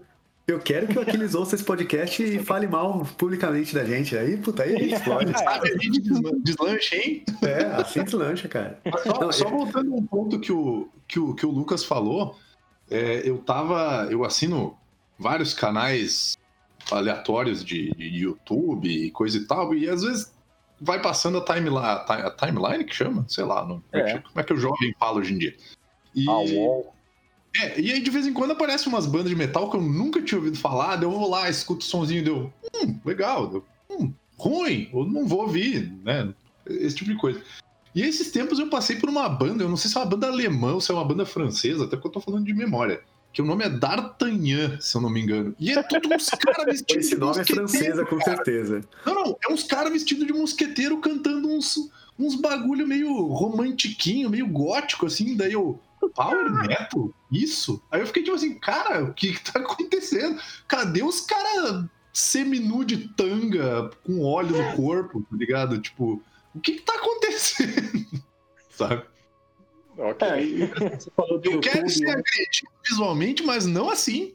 Não assim, né? Mas o, o- você falou de canal do YouTube, tem um canal assim que eu creio que na Europa ele deve girar mais que aqui no Brasil. É o New Wave of Traditional Heavy Metal, que é aglutina todas essas bandas novas de power, epic, metal tradicional nesse canal. Então é tipo, qualquer banda que acabou de lançar material vai estar lá disponível no YouTube de forma gratuita, porque ali é uma das melhores plataformas que tem para conhecer banda nova. Então, a maioria dessas bandas que você vê nos cartazes de Keep True, do Headbangers Open Air e os caralho, tá nesse canal. Então, eu acho que assim, a cena nova, ela tem muitas bandas que são para nichos específicos. Quem salta um pouquinho, não sei, aí eu quero ouvir, por exemplo, do Sander, do, do- da Carol, de falar dessas bandas novas que eles conhecem.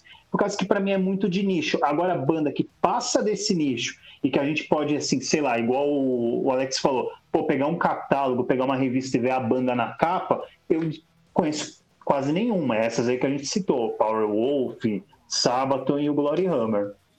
Glory Hammer eu nunca tinha ouvido falar, cara. Então, Sorry, o Robert tá grandão, cara. É Tá bem rap. grande agora. É o rap só de sci-fi. É, O, o- o Glory, Glory Hammer, eu, eu diria que ele é o, o- o fã de, de, de RPG misturado com o fã de Rhapsody elevado na última potência, cara. Tipo, é, é, é muito bizarro e, e- e maneiro ao mesmo tempo, sabe?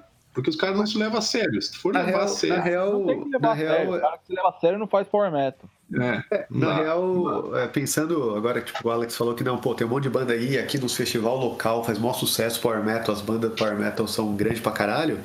Na real, é meio que reflexo que hoje em dia não existe. Não existe. cena de nada é, que não seja muito nichada, né, cara? Então, assim. Tudo existe, Pode é só, ser. só que a gente fica aqui esperando o bagulho surgir na nossa cara, não vai, não vai chegar, né? Tipo, É. Porra, tipo, a gente. Mas a, a galera que é a do forma death como- metal tem, tem banda de death metal pra caralho e tal. Tipo, é que não, a gente não tá. Por causa da internet, a gente deixou de depender do, de uma grande mídia falar pra gente. Ah, isso é o que é o trending do metal agora, isso não é, tá ligado? E, então, tipo, eu acho que, assim, tem espaço e só que a gente não tá chegando na gente porque não é tanto nosso rolê, né? Eu acho que entre Uhum. essas que foram citadas, eu acho que a mais hypada que eu lembro, banda assim, de Power Metal que dá pra citar é o Listearchus. Que, que levando em consideração a melhor forma de descobrir banda hypada hoje em dia, que é canal de React, é uma banda que todo canal faz. Que é, e que o Paulo conhece mais do que eu, porque eu ouvi o último álbum e não curti tanto, mas dizem que é a banda de Power Metal que tá vindo pra modernizar o rolê e tal. Qual o nome? Exato. A- Unleash a- the Unleash the Archers. Archers. Ó, Eles têm um álbum de 2017 chamado Apex. Unleash que... o quê? The Archers. Isso. Oh, The Archers.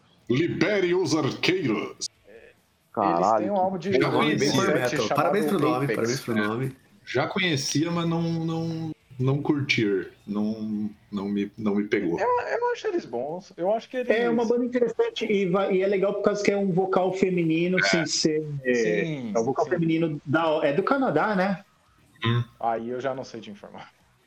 É do Canadá, Cara, do Canadá, tô é, vendo aqui no. Já que no- estamos falando de Power Metal deliberadamente aqui, eu queria falar da banda que tem o nome mais horroroso de todos os tempos, que chegou a fazer um, um certo barulho no Brasil, que é o Valdemar. Não, não, não.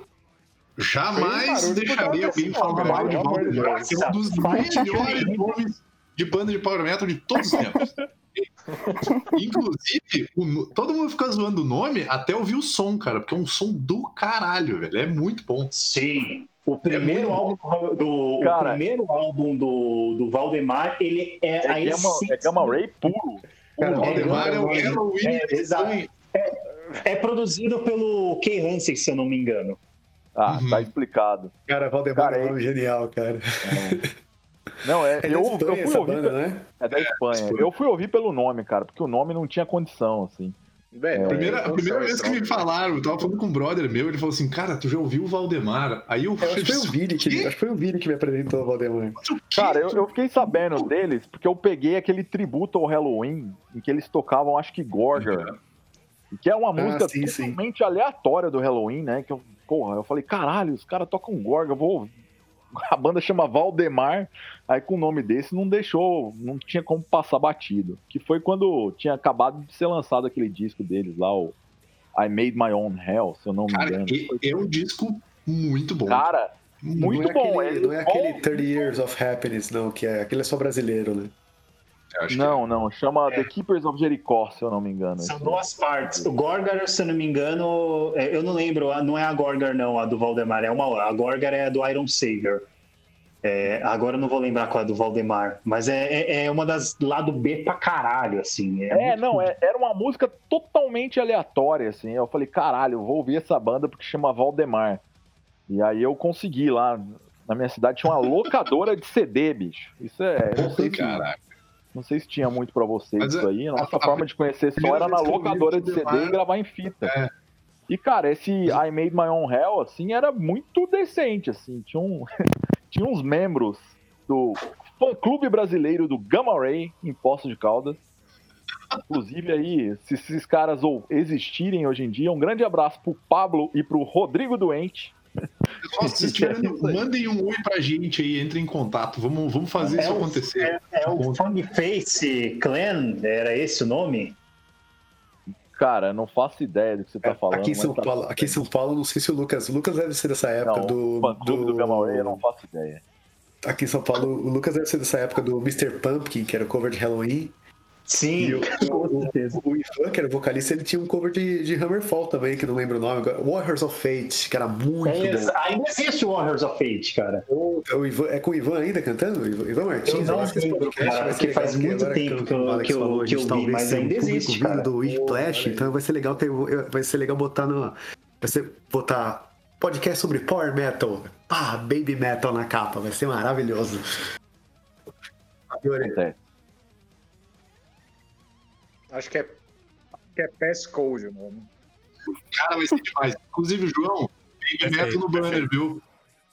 Lady Ah, é Baby. Tem, Nossa, inclusive, tem aquela banda que é. Baby Metal ao contrário, que é um maluco gigante, Baby. virado em músculo, Não. de A Lady Baby é sainha. o contrário do, Não, não, mas ao Lady contrário do Baby. Metal. É, é fantástico É Lady aquilo. Baby, do Baby É Metal, Lady Baby. Baby não é Lady. Baby. É muito bom, cara. A gente tinha que fazer. A gente tinha que fazer. É. Inclusive, a gente tá preparando já. Não, não, é bom sim. É verdade, cara. é verdade. A gente vai fazer um podcast especial sobre heavy metal japonês, cara. Que a gente tá com essa, tá com essa pauta Cara, que querendo fazer. É, É, né?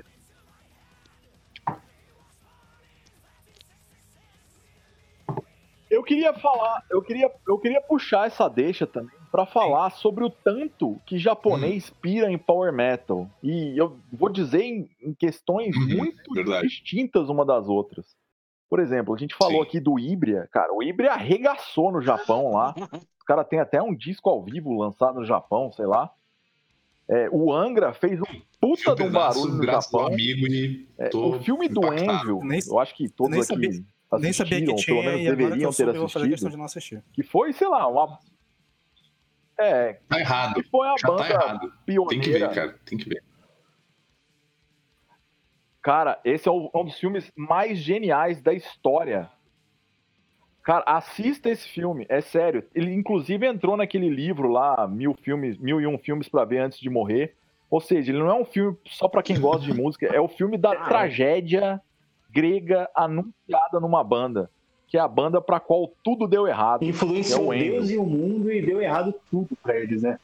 Mundo e deu errado, total. E é isso, total, tá ligado? Os caras, tipo, ah, o Envil é uma banda que influenciou todo mundo, aí tá, tipo, cara, a trupa toda, assim, tá até o Leme falando do tanto que o Envil era foda lá. O Lars falando. É o pessoal mental que cara Lars do falando, Envy.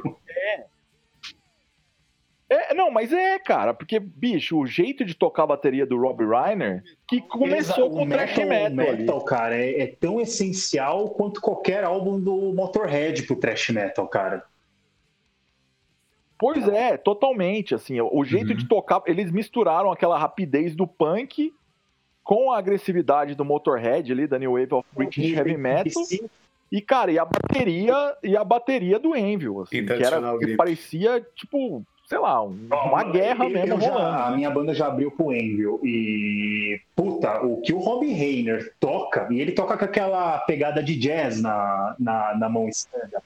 Cara, é Sim, surreal. pinçada, O- né? Os rudimentos que ele faz é surreal. Mas o que você falou do Japão é um ponto interessante que tem coisa que só faz sucesso pra caralho lá, né? É tipo o Ibra, o Ibra é um evento É, então, né? é muito louco, porque aí, tipo. É, a forma como os caras mostram a volta por cima do Envil é o Envil abrindo um festival no Japão, cara. E, tipo, você vê que o público lá Cara, tá lembro- totalmente lembro não uma- pelo Envil. Assim, e, é- e eu acho que esse, esse é o grande X da questão do filme do Envil. O filme do Envil tenta dar um Eu final lembro, feliz. eu lembro uma. Só que, cara, não é, uma entrevista não é. com o Rafael os lá do caras Angra, jogando duas da tarde no falam que, Japão. tipo, cara, no Japão a E, gente assim, não consegue andar provavelmente assim, o- do- provavelmente Japão, o Envil tipo, abrindo pro os saindo tá?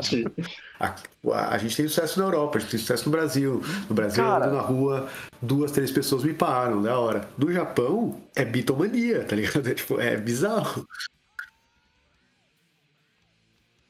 Foda, cara. No Japão, realmente, o Power Metal é muito foda. Então, assim, assim, tipo, se a gente bo- for botar, tipo, o X-Japan é uma banda de Power Metal. O X, tipo, de Power Metal com hard rock. É, Visual- não, mas a Visual é, é um troço visual- inacreditável, Visual cara. é só. Não, Visual Kei é só estético. cara, Visual é Kei não, não é. Não é, cara. não é, Visual no não é som. É Visual o... Kei é estético. Então, mas Mas é, eles são, se eu não me engano, eles são de Visual tipo, a primeira, é se eu não me engano. É, Ele pode ser power. se você quiser. é. Co- Começa como hard rock e vai. Não, vai eles criaram- isso, mas, tipo. Eles criaram É- é o tudo isso visual, que a gente falou do visual Power Metal, assim, mas o tá estilo deles é power metal. O que eles tocam é power metal. Kurenai é a- um dos maiores power metal que existe. Uhum. É isso, né, cara? O japonês é nerdão de. de, de tipo, tanto que o jazz é muito grande no Japão também. O japonês é muito, gosta de muito coisa muito técnica, Cara, né? faz sentido Então é isso que a total. gente falou do, do Power Metal. Mas eu queria muito melódico, entender qual que é o ser fenômeno virtuoso, japonês. né? Uhum. É, acho que o jazz é muito forte no Japão também, porque os caras gostam de ser nerdão e estudar os instrumentos até o o inferno e fazer as virtuosas loucas, sabe? Da influência do Ing Malmsteen e tal, pode ser.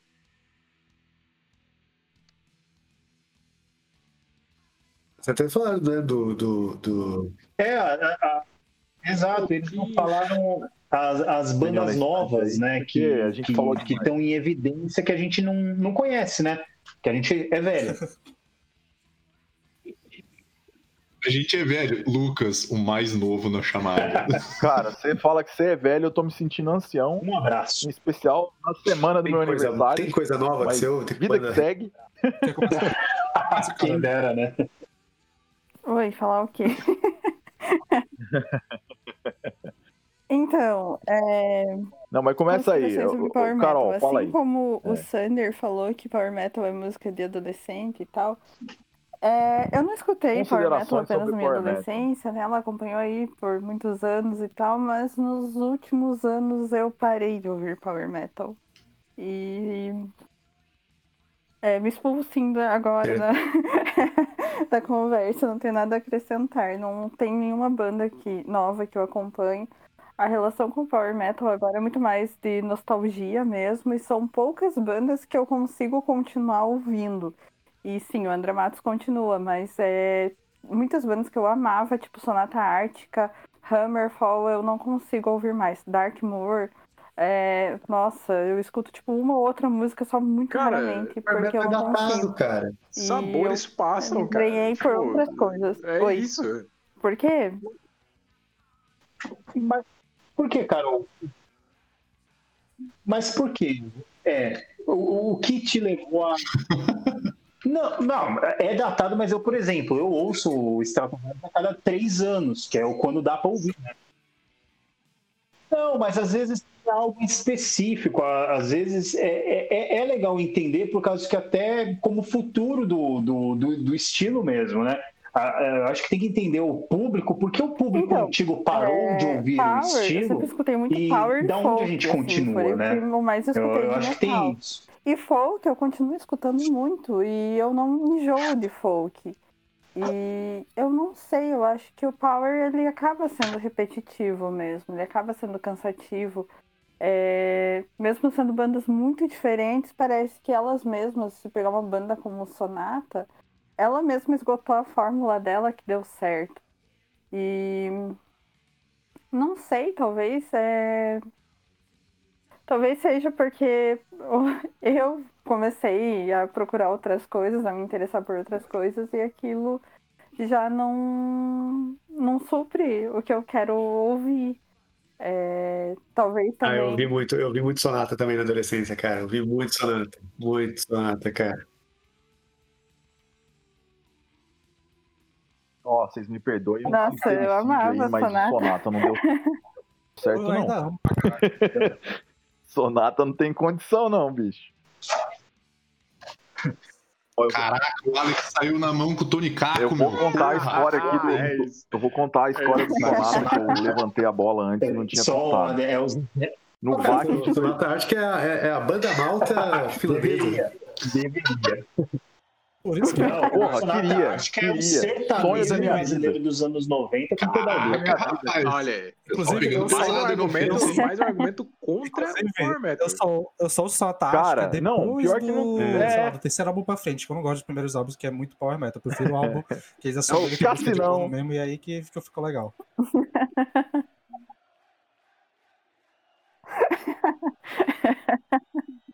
Tocou Sonata Ártica.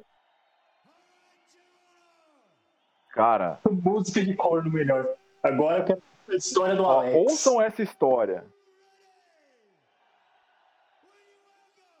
É, o Vakin de 2017, né? É, é aqueles dias mágicos, assim, que você fala, porra, hoje tem tudo pra dar certo. E o Memoriam mesmo começava tocando 10 horas da manhã, assim. Eu lembro que eu acordei cedaço e fui pro palco ver o Memoriam, que era o mais próximo que eu conseguiria ver do Bolt Thrower, que é uma das minhas bandas do coração, que eu infelizmente nunca conseguirei ver ao vivo. E, e aí na sequência tocou o, o Sanctuary, uma banda que a gente não falou aqui também, poderia ter falado. Que o. Cara, é, o Nevermore também, né? Que, o- falando do Oral Dane, que também morreu, que também tem uma relação muito próxima com o Brasil. E, e cara, o Nevermore misturou Nossa, muito esse groove metal do. Pantera que a gente tava falando, com esse power metal e essa parada de virtuose total, assim, né? Se for pegar as, guitar as linhas de guitarra do Nevermore, podemos até falar na sequência disso. Mas aí, beleza. Aí na sequência ia tocar o Morbid Angel. E assim, eu queria ficar na grade o dia inteiro, porque eu queria ver. fralda pra é, grade. eu tinha vindo pra cá. Eu tinha grade, ido pro. Vakin, porque eu odeio o festival grande, na verdade.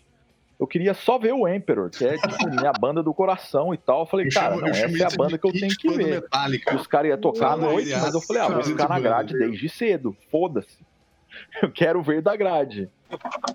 É, Nossa, não. parabéns Não, você fica suando cara. lá o dia inteiro, nem, nem, nem dá nada, não. É, não, nem dá nada, nem dá nada. Tava colado na grade lá. Com vocês, Bicho, aí Glória, substituíram o. Morbid Angel pelo Sonata Ártica. E, e, cara, é, eu não sei o que, que rolou. Eu acho que. É, eu, eu acho que. Assim, o, o David Vincent já tinha saído. Foi uma época que talvez o Steve Tucker tivesse voltado. Eu não sei como é que tá o Morbid Angel hoje em dia e, sinceramente, não me interessa. Mas a real é a seguinte: alguém, alguém do, do Morbid Angel fez Não, alguma não, não, merda que não conseguiu o visto de trabalho pra vir pra Alemanha. Ó, pra você ver o nível de amadorismo, né? E, e perdeu o voo, perdeu o troço e aí, tiveram que aí, cancelar o Morbid Angel aos 45 Calma aí. e colocaram o Sonata no lugar, bicho. Você não. Eu te juro, foi um dos piores shows, uma das piores Cê- cê- experiências cê que eu já tive acha- na minha vida. E eu fui sentindo a minha alma morrendo. E eu Cê- acredito cê que acha- até hoje, depois daquele momento, eu jamais mais consegui ter uma ereção da forma como eu tinha anteriormente aí. A minha virilidade, ela se foi. Pelo menos uns 20% naquele show ali. É, tipo, substituir isso com uma banda de foda. heavy metal. O problema foi a expectativa, provavelmente, o né? Sonata. o- exatamente. O Sonata Ártica é uma fábrica de eunuco, bicho. Você põe pra tocar e já era, irmão. Sim, sim. Acho que a única culpa do. Acho que a única Cara, eu não sei, assim. Não, é, não, assim, o Ah, Morbid Angel é uma banda que eu já tinha. Mas a parada era tipo assim. é, Eu já tinha visto o Morbid Angel e tal. Vi, vi o Morbid Angel no momento mágico, que foi em dois- naquele show Não, em não, mas a 2005, expectativa, que a expectativa com levou- o David ela- Bowie, ela- só tocando as beleza, músicas beleza, dos quatro o primeiros. Aquilo, cara, o eu não tinha mas, pô, é o expectativa, sabe? E Angel, quando você beleza. vai pra um festival desse, você tem que estar aberto. E, cara, é. Não, e nesse, e nesse mesmo dia. É, não, mas nesse dia. an- É. E antes do Emperor, tocou tipo um, combo power metal, assim. Tocou, inclusive, o Power Wolf que eu falei, né? Tocou o Grave Digger, que eu já tava vendo o Grave Digger, sei lá por qual, qual vez eu tava vendo, mas já, já tinha visto bastante também. É, não sou Cristo, o Grave maior Digger especialista de, esforço, de não, Grave de Digger, Deus. de shows do Grave Digger aqui, né? Não sou chamado pelo nome por membros do Grave De Digger, gente que é viajou caso de de Varginha no sábado pro participantes domingo aqui. pra São Paulo pra ver o Grave Digger de novo. Vale, cara. Grave Digger vale muito esforço, gente.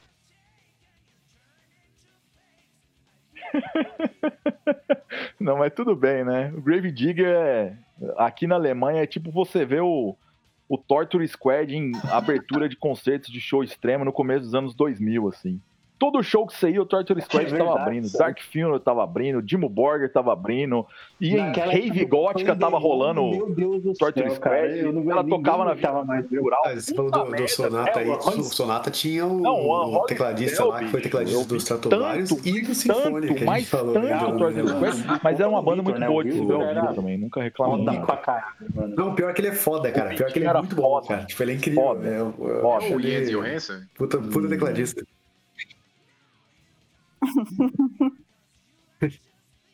Já dá pra ver que onde o cara vai não dá certo, né?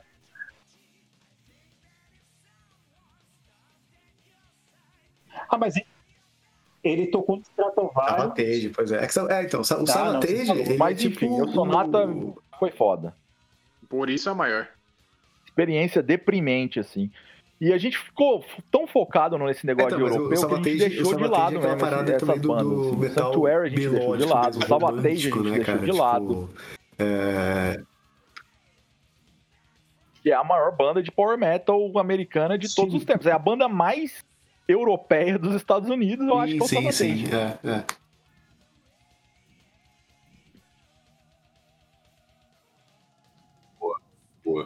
Cara, o Savatage, ele é uma banda que ela bebeu muito da É. fonte original do power metal, que é trazer aqueles teclados Queen que vieram também, do, né? Do Deep também, Purple. é assim. muito... Vem, vem disso aí.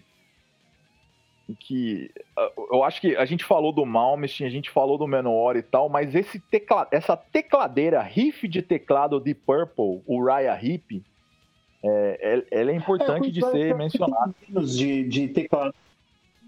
Sim, é- É, mas o Queen's Rush é eu mais, que o- é o- mais o que ópera, o né, Queen's cara? Rush deu é- pro não é Power tanto- Metal foi a veia mais progressiva.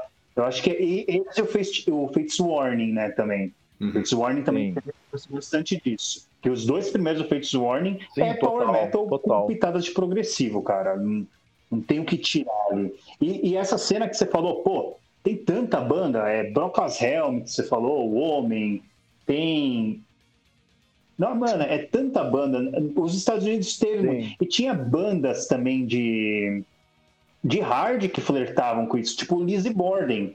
Lizzy Borden é uma banda de power metal hard também. E recomendo vocês, vão ouvir Lizzy Borden, que é da hora.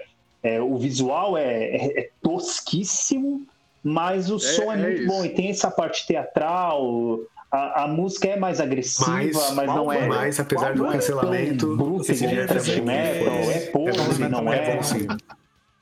Ice Durf, cara. Puta merda, bicho. Camelot é chato, Camelot é, É, chato mesmo. Acho chatão. Tanto eles Mas quanto, o é bom. quanto Peraí, peraí, peraí, peraí. É chatão.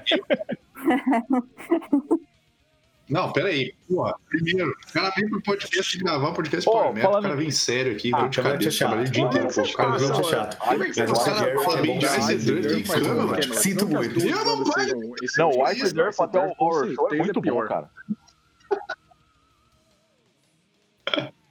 Aí, não, mas, sério, Não, mas são completamente diferentes, porra. Isso Não, faz é- eles Camelot melhores é do que o. Ice Durf. Ice Durf. É, Ice Durf é muito bom. Aí, mas aí, ó. Não, nem parece, cara, nem é parece. O quer Camelot? ser O o Camelot é uma banda europeia que tá não. nos Estados Unidos. É nada de americano. É muito bom. Caralho. Não, Ah, o pô, o também, porra. de hip, o Não, é nunca muito bom. É muito bom. Não, jeito né, cara? É, não. Não gosto, não gosto. Eu também. Eu acho, eu acho Demon Inclusive, Mas e o, eu- e o Demons and eu Wizards? considero, Bom é muito forte. inclusive, Não. eu considero o, o Demon and Wizard a- Eu Não, considero o Demon and foda, Wizards a prova de que o Não, Blood Mas, Guardian tem mas muito Demons mais Venenos do, é foda, cara. É do foda. André na Os guitarra dois. os- do que do. Não, é só com difícil sim, cara. porque O Hans bota é guitarra foda. e fica ruim. Que nem o Demon and Wizard. Ah, quando começou a carreira, né? Ah, tá. Joe Schaefer é o problema do Não, é que pra. Sabe qual é o problema do Demons and Wizards? Não, é. O, o problema do Demons and Wizards é que ele pegou o John Schaffer. O problema é que ele pegou o John Schaffer na época que ele já tava ficando meio maluco, ali depois do Horror Show, que foi quando o Ice Durf morreu. né? Não, ah, não, é que Burning todo mundo Offer? só conhece o Ice Durf pelo som Film Wicked e, e o Horror Show. Mal sabe que tem Night of Stone Rider e Burnt Offerings, né?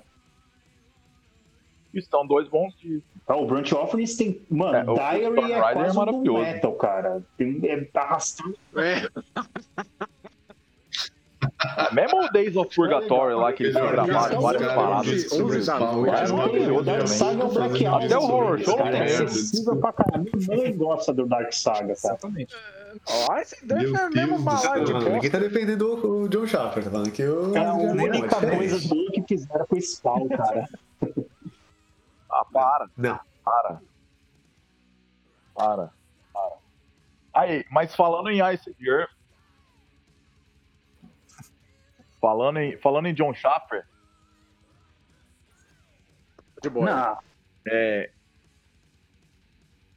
o Emanuel Siegel é mandou do- uma notícia aqui que vazaram os documentos que o John Schaffer ele tá agindo de Boys. X9 O cara não agente é ele, vai entregar umas informações sobre os, os grupos lá do. Como é que chama? Não é o Rude Boys, eu esqueci o nome do grupo lá. É, X9. Proud Boys, que tava querendo invadir o Capitólio. Ou seja, Maravilhoso. ele vai ser odiado pelos dois lados. É, vacilão e X9. Ou seja, ele tá. Ele, ele tá sendo odiado por um lado e agora pra tentar escapar da cadeia, ele vai ser odiado pelo outro também. E tá aí na- nas matérias de capa do Flash de hoje aí.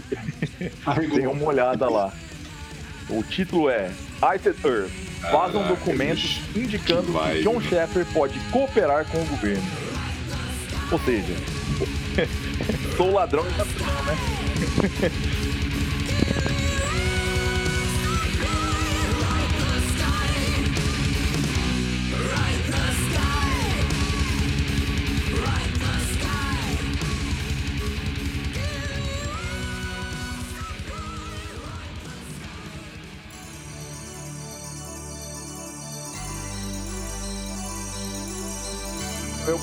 vamos encaminhando as considerações finais. Eu vou abrir a palavra aqui para os amigos do vinil na estante. Vou por ordem alfabética. Não, deixa, deixa, Carol. Peraí, peraí, peraí. Deixa o vinil na estante no final, porque daí eles já escolhem a música pra tocar no final, pô. Deixa a gente falar, eles fecham, faz o jabá inteiro deles, faz tudo lá melhor, né? Porque daí já. Mas não vai ter, não vai ter, não vai ter aquelas paradas de, de indicação que vocês fazem também? Vai, vai, Vai, vai. né? Eu, eu- eu sempre esqueço a indicação. Mais uma música de 25 minutos. Vini, eu, Eu- vou de baixo pra cima, então. É, dá suas considerações finais e, e indicações. E é isso aí. É, então fica, fica claro aí que Power Metal americano não é bom, né? só pra deixar bem claro. É, eu vou indicar pra galera aí duas, duas bandas aí, vou mandar o, vou mandar o link aqui. É, vou indicar duas bandas que eu conheci esse ano, inclusive. Eu não conhecia, é, bandas de, de Power Metal, inclusive. Pode mandar o link lá no, no lá, é canal do, do Goldcast mesmo, porque, Ah, do podcast? Tá, vou mandar lá. porque aí fica mais fácil pro João pegar os links, né? Mas eu não quero facilitar a vida do João, cara. Eu quero Não, mais mas- que o João se É, não, mas aí você vai atrapalhar a minha, que vou ter que copiar aqui e colar lá, né? Não, mas eu posso mandar nos dois.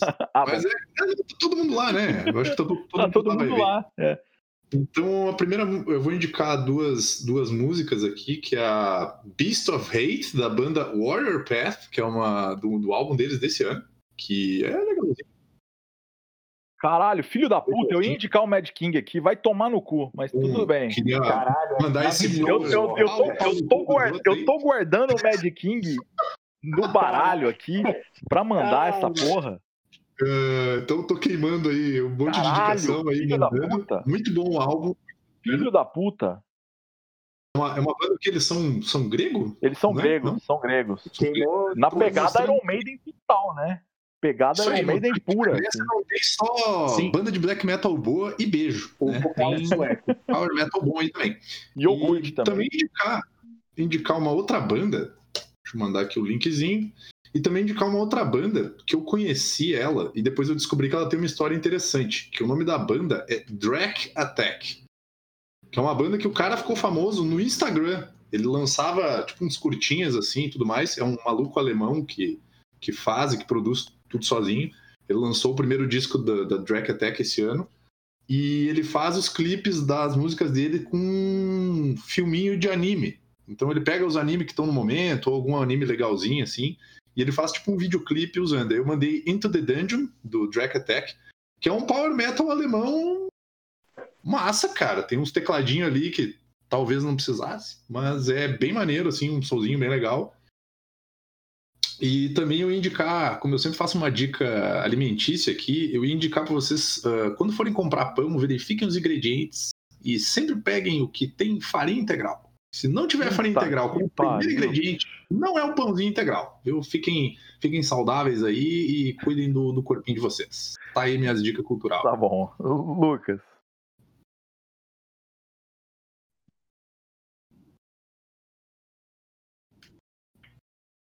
É, ah, só falar que Power Metal é o estilo que vai deixar qualquer um feliz. Ouça quando você estiver triste, depressão, cura. Até as baladas. Pode ir, vai, vai que é nóis.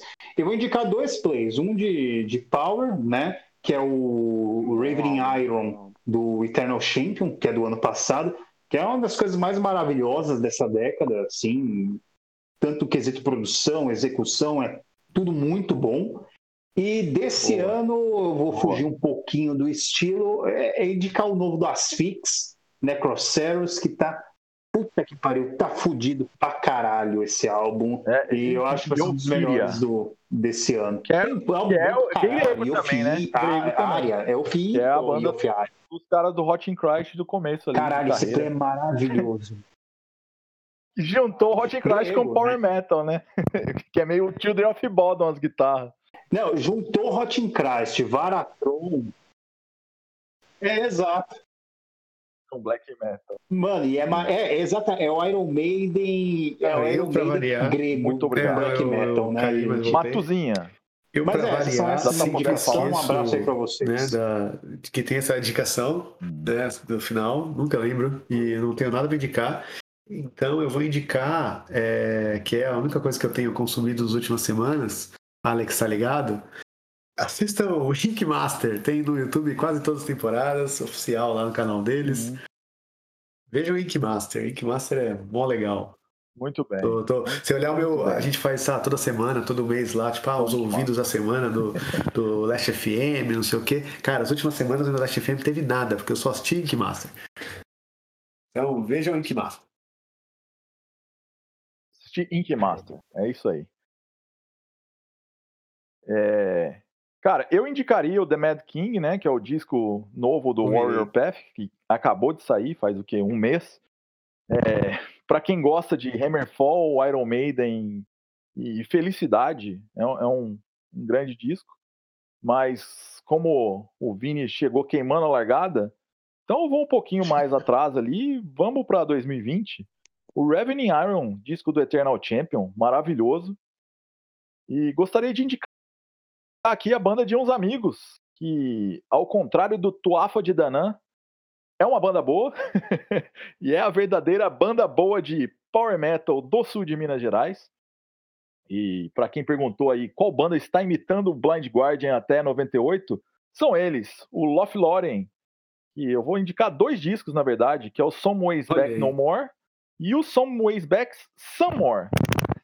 Eles foram lançados aí com, com uns 10 anos de diferença, a banda que começou em Machado, capital nacional do death metal. Inclusive, um abraço para a galera do Corpse Grinder, mas depois eles se mudaram para Poços de Caldas, é, a capital do sul de Minas, e é isso aí. Agora eu vou passar É, a a, bola indiquei, para as então pessoas do vou- Vinil na Estante. É, Começando não por vou- você, Paulo, Não vou fazer isso, principalmente de porque baixo a pra última cima vez que eu ainda. indiquei foi uma música de 25 e minutos. vocês entrem num acordo aí quem Se vai indicar a música final. Mas duas indicações também, porque a última vez é, eu também mesclei Se nesse sentido de parte da cultura. Só não pode ser Então não é você. parte da Pode ser tu, caralho. A parte da cultura ruim, o Evanescence lançou um álbum novo Muito bem. e é péssimo. Eu recomendo que todos Pode ser- vocês deem uma olhada. E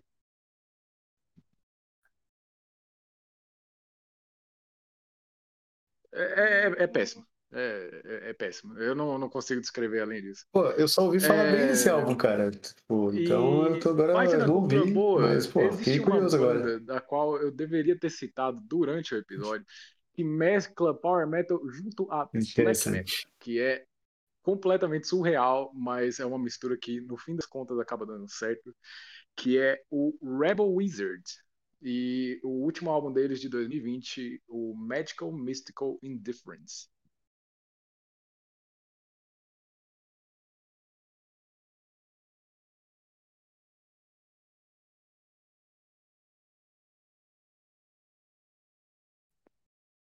Boa. Muito bom. Vou ouvir qual é que é desse aí. Vocês que estão fazendo as indicações, Ajuda. escrevam um nome aí para ficar mais fácil depois também. É, Sander, sua deixa. Já pra fazer o jabá do podcast ou deixa isso? Lógico, já deveria ter feito. Cada vez que você Lógico. for começar a falar qualquer coisa do Durante. podcast, fazer um jabá. capítulo várias vezes. Tá certo. É, É, pois é, pois é. Fazer que nem o João, que falava do Goldfest a cada cinco minutos lá. É, beleza, primeiro com as minhas indicações, eu vou fazer que nem da última vez, eu vou indicar um anime, que é um anime antigo ali do meio dos anos 2000, chamado Mushishi. É, pra quem gosta de Hellblazer, né, Constantine, é tipo um Hellblazer japonês com as, os demônios japoneses bizarros. Tipo, é um anime bem. Tipo, ele não é um anime de terror, é um anime de suspense, assim, e tal. Não chega a ser feliz nem triste, tipo, é meio agridoce e tal, mas é tipo procedural, acho que são 24 episódios, e cada episódio, tipo, de 20 minutos, aí, que conta uma história de alguma algum bicho esquisito da cultura japonesa lá e tal. Passa na, em algum período antigo, assim, Idade Média e tal, tipo, é mó legal. Pra quem curte esse, esse rolê Ah, é de- triste. Avisa, avisa que pessoas não, que é é- triste. não, não precisa se comprometer com uma história du- duradoura. E de música. É, É um anime Matusa, então, tipo Metal Matusa, assim. É. É, pra ficar mal. acho que não mal, mas ele não é feliz. É tipo, vai te deixar Hum. caralho. é. Não, não sei o que eu estou sentindo agora, mas não é felicidade.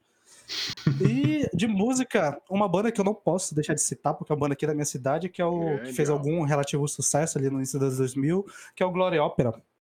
Então eu vou indicar o álbum deles, o segundo álbum, que é o Equilíbrio, que é o álbum que quase fez o.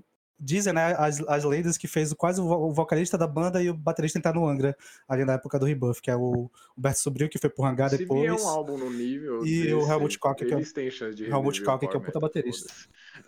E o Helmut Sim, pa- toca pra caralho. Caralho. E foi o último álbum que eles lançaram, né? Sempre estão prometendo álbum novo, mas nunca apareceu. E o último que a gente tem é esse Equilíbrio 2014 2004, se eu não me engano. Bom pra caralho. E.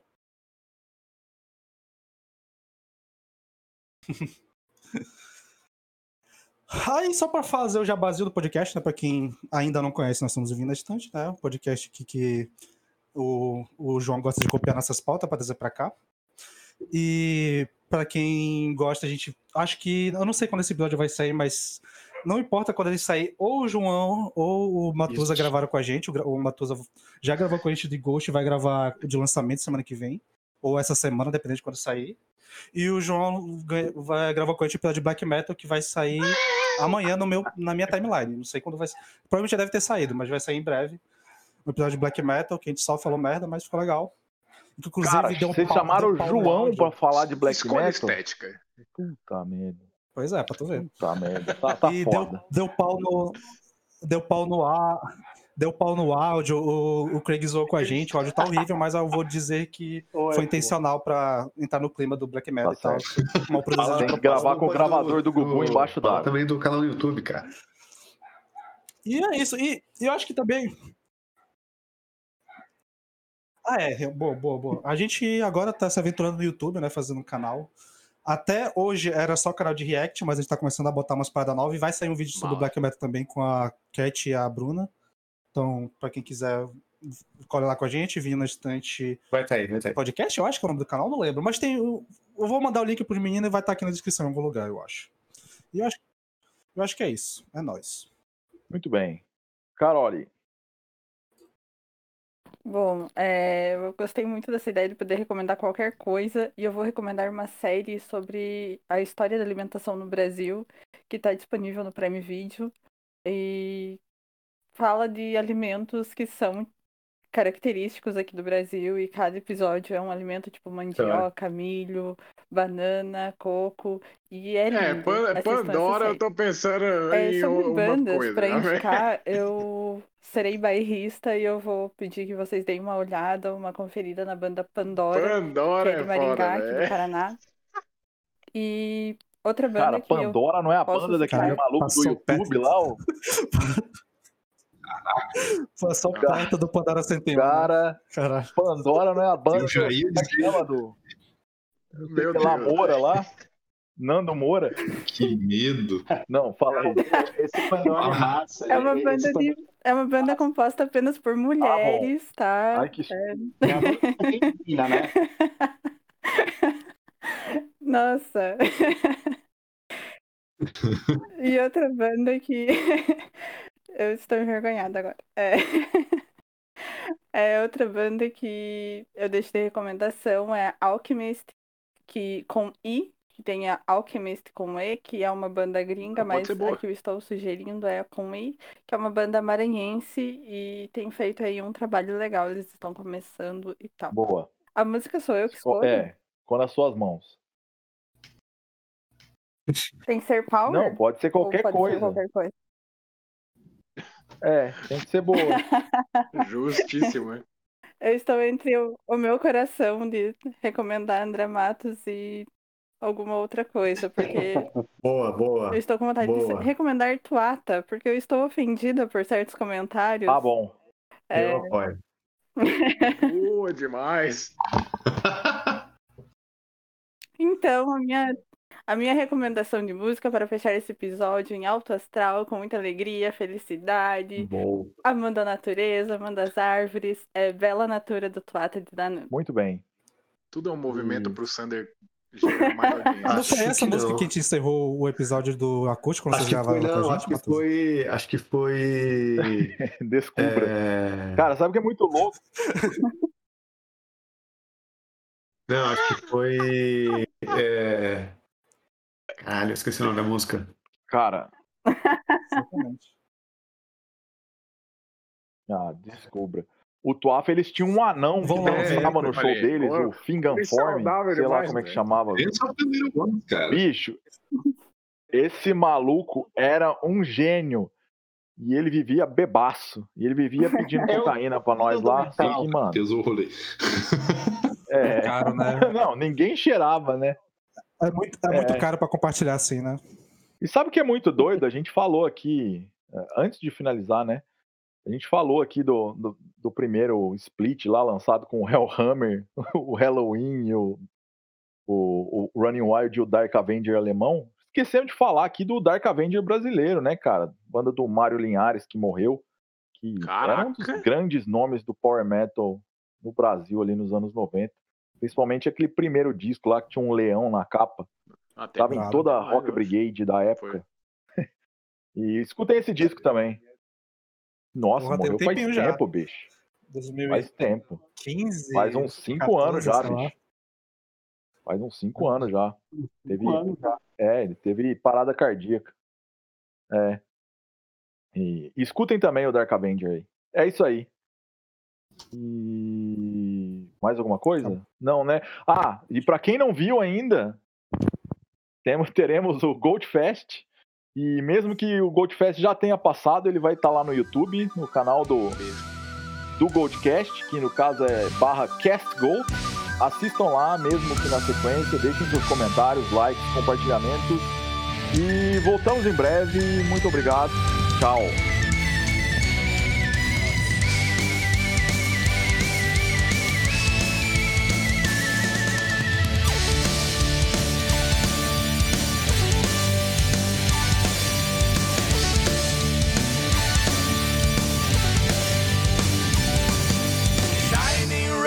The sun.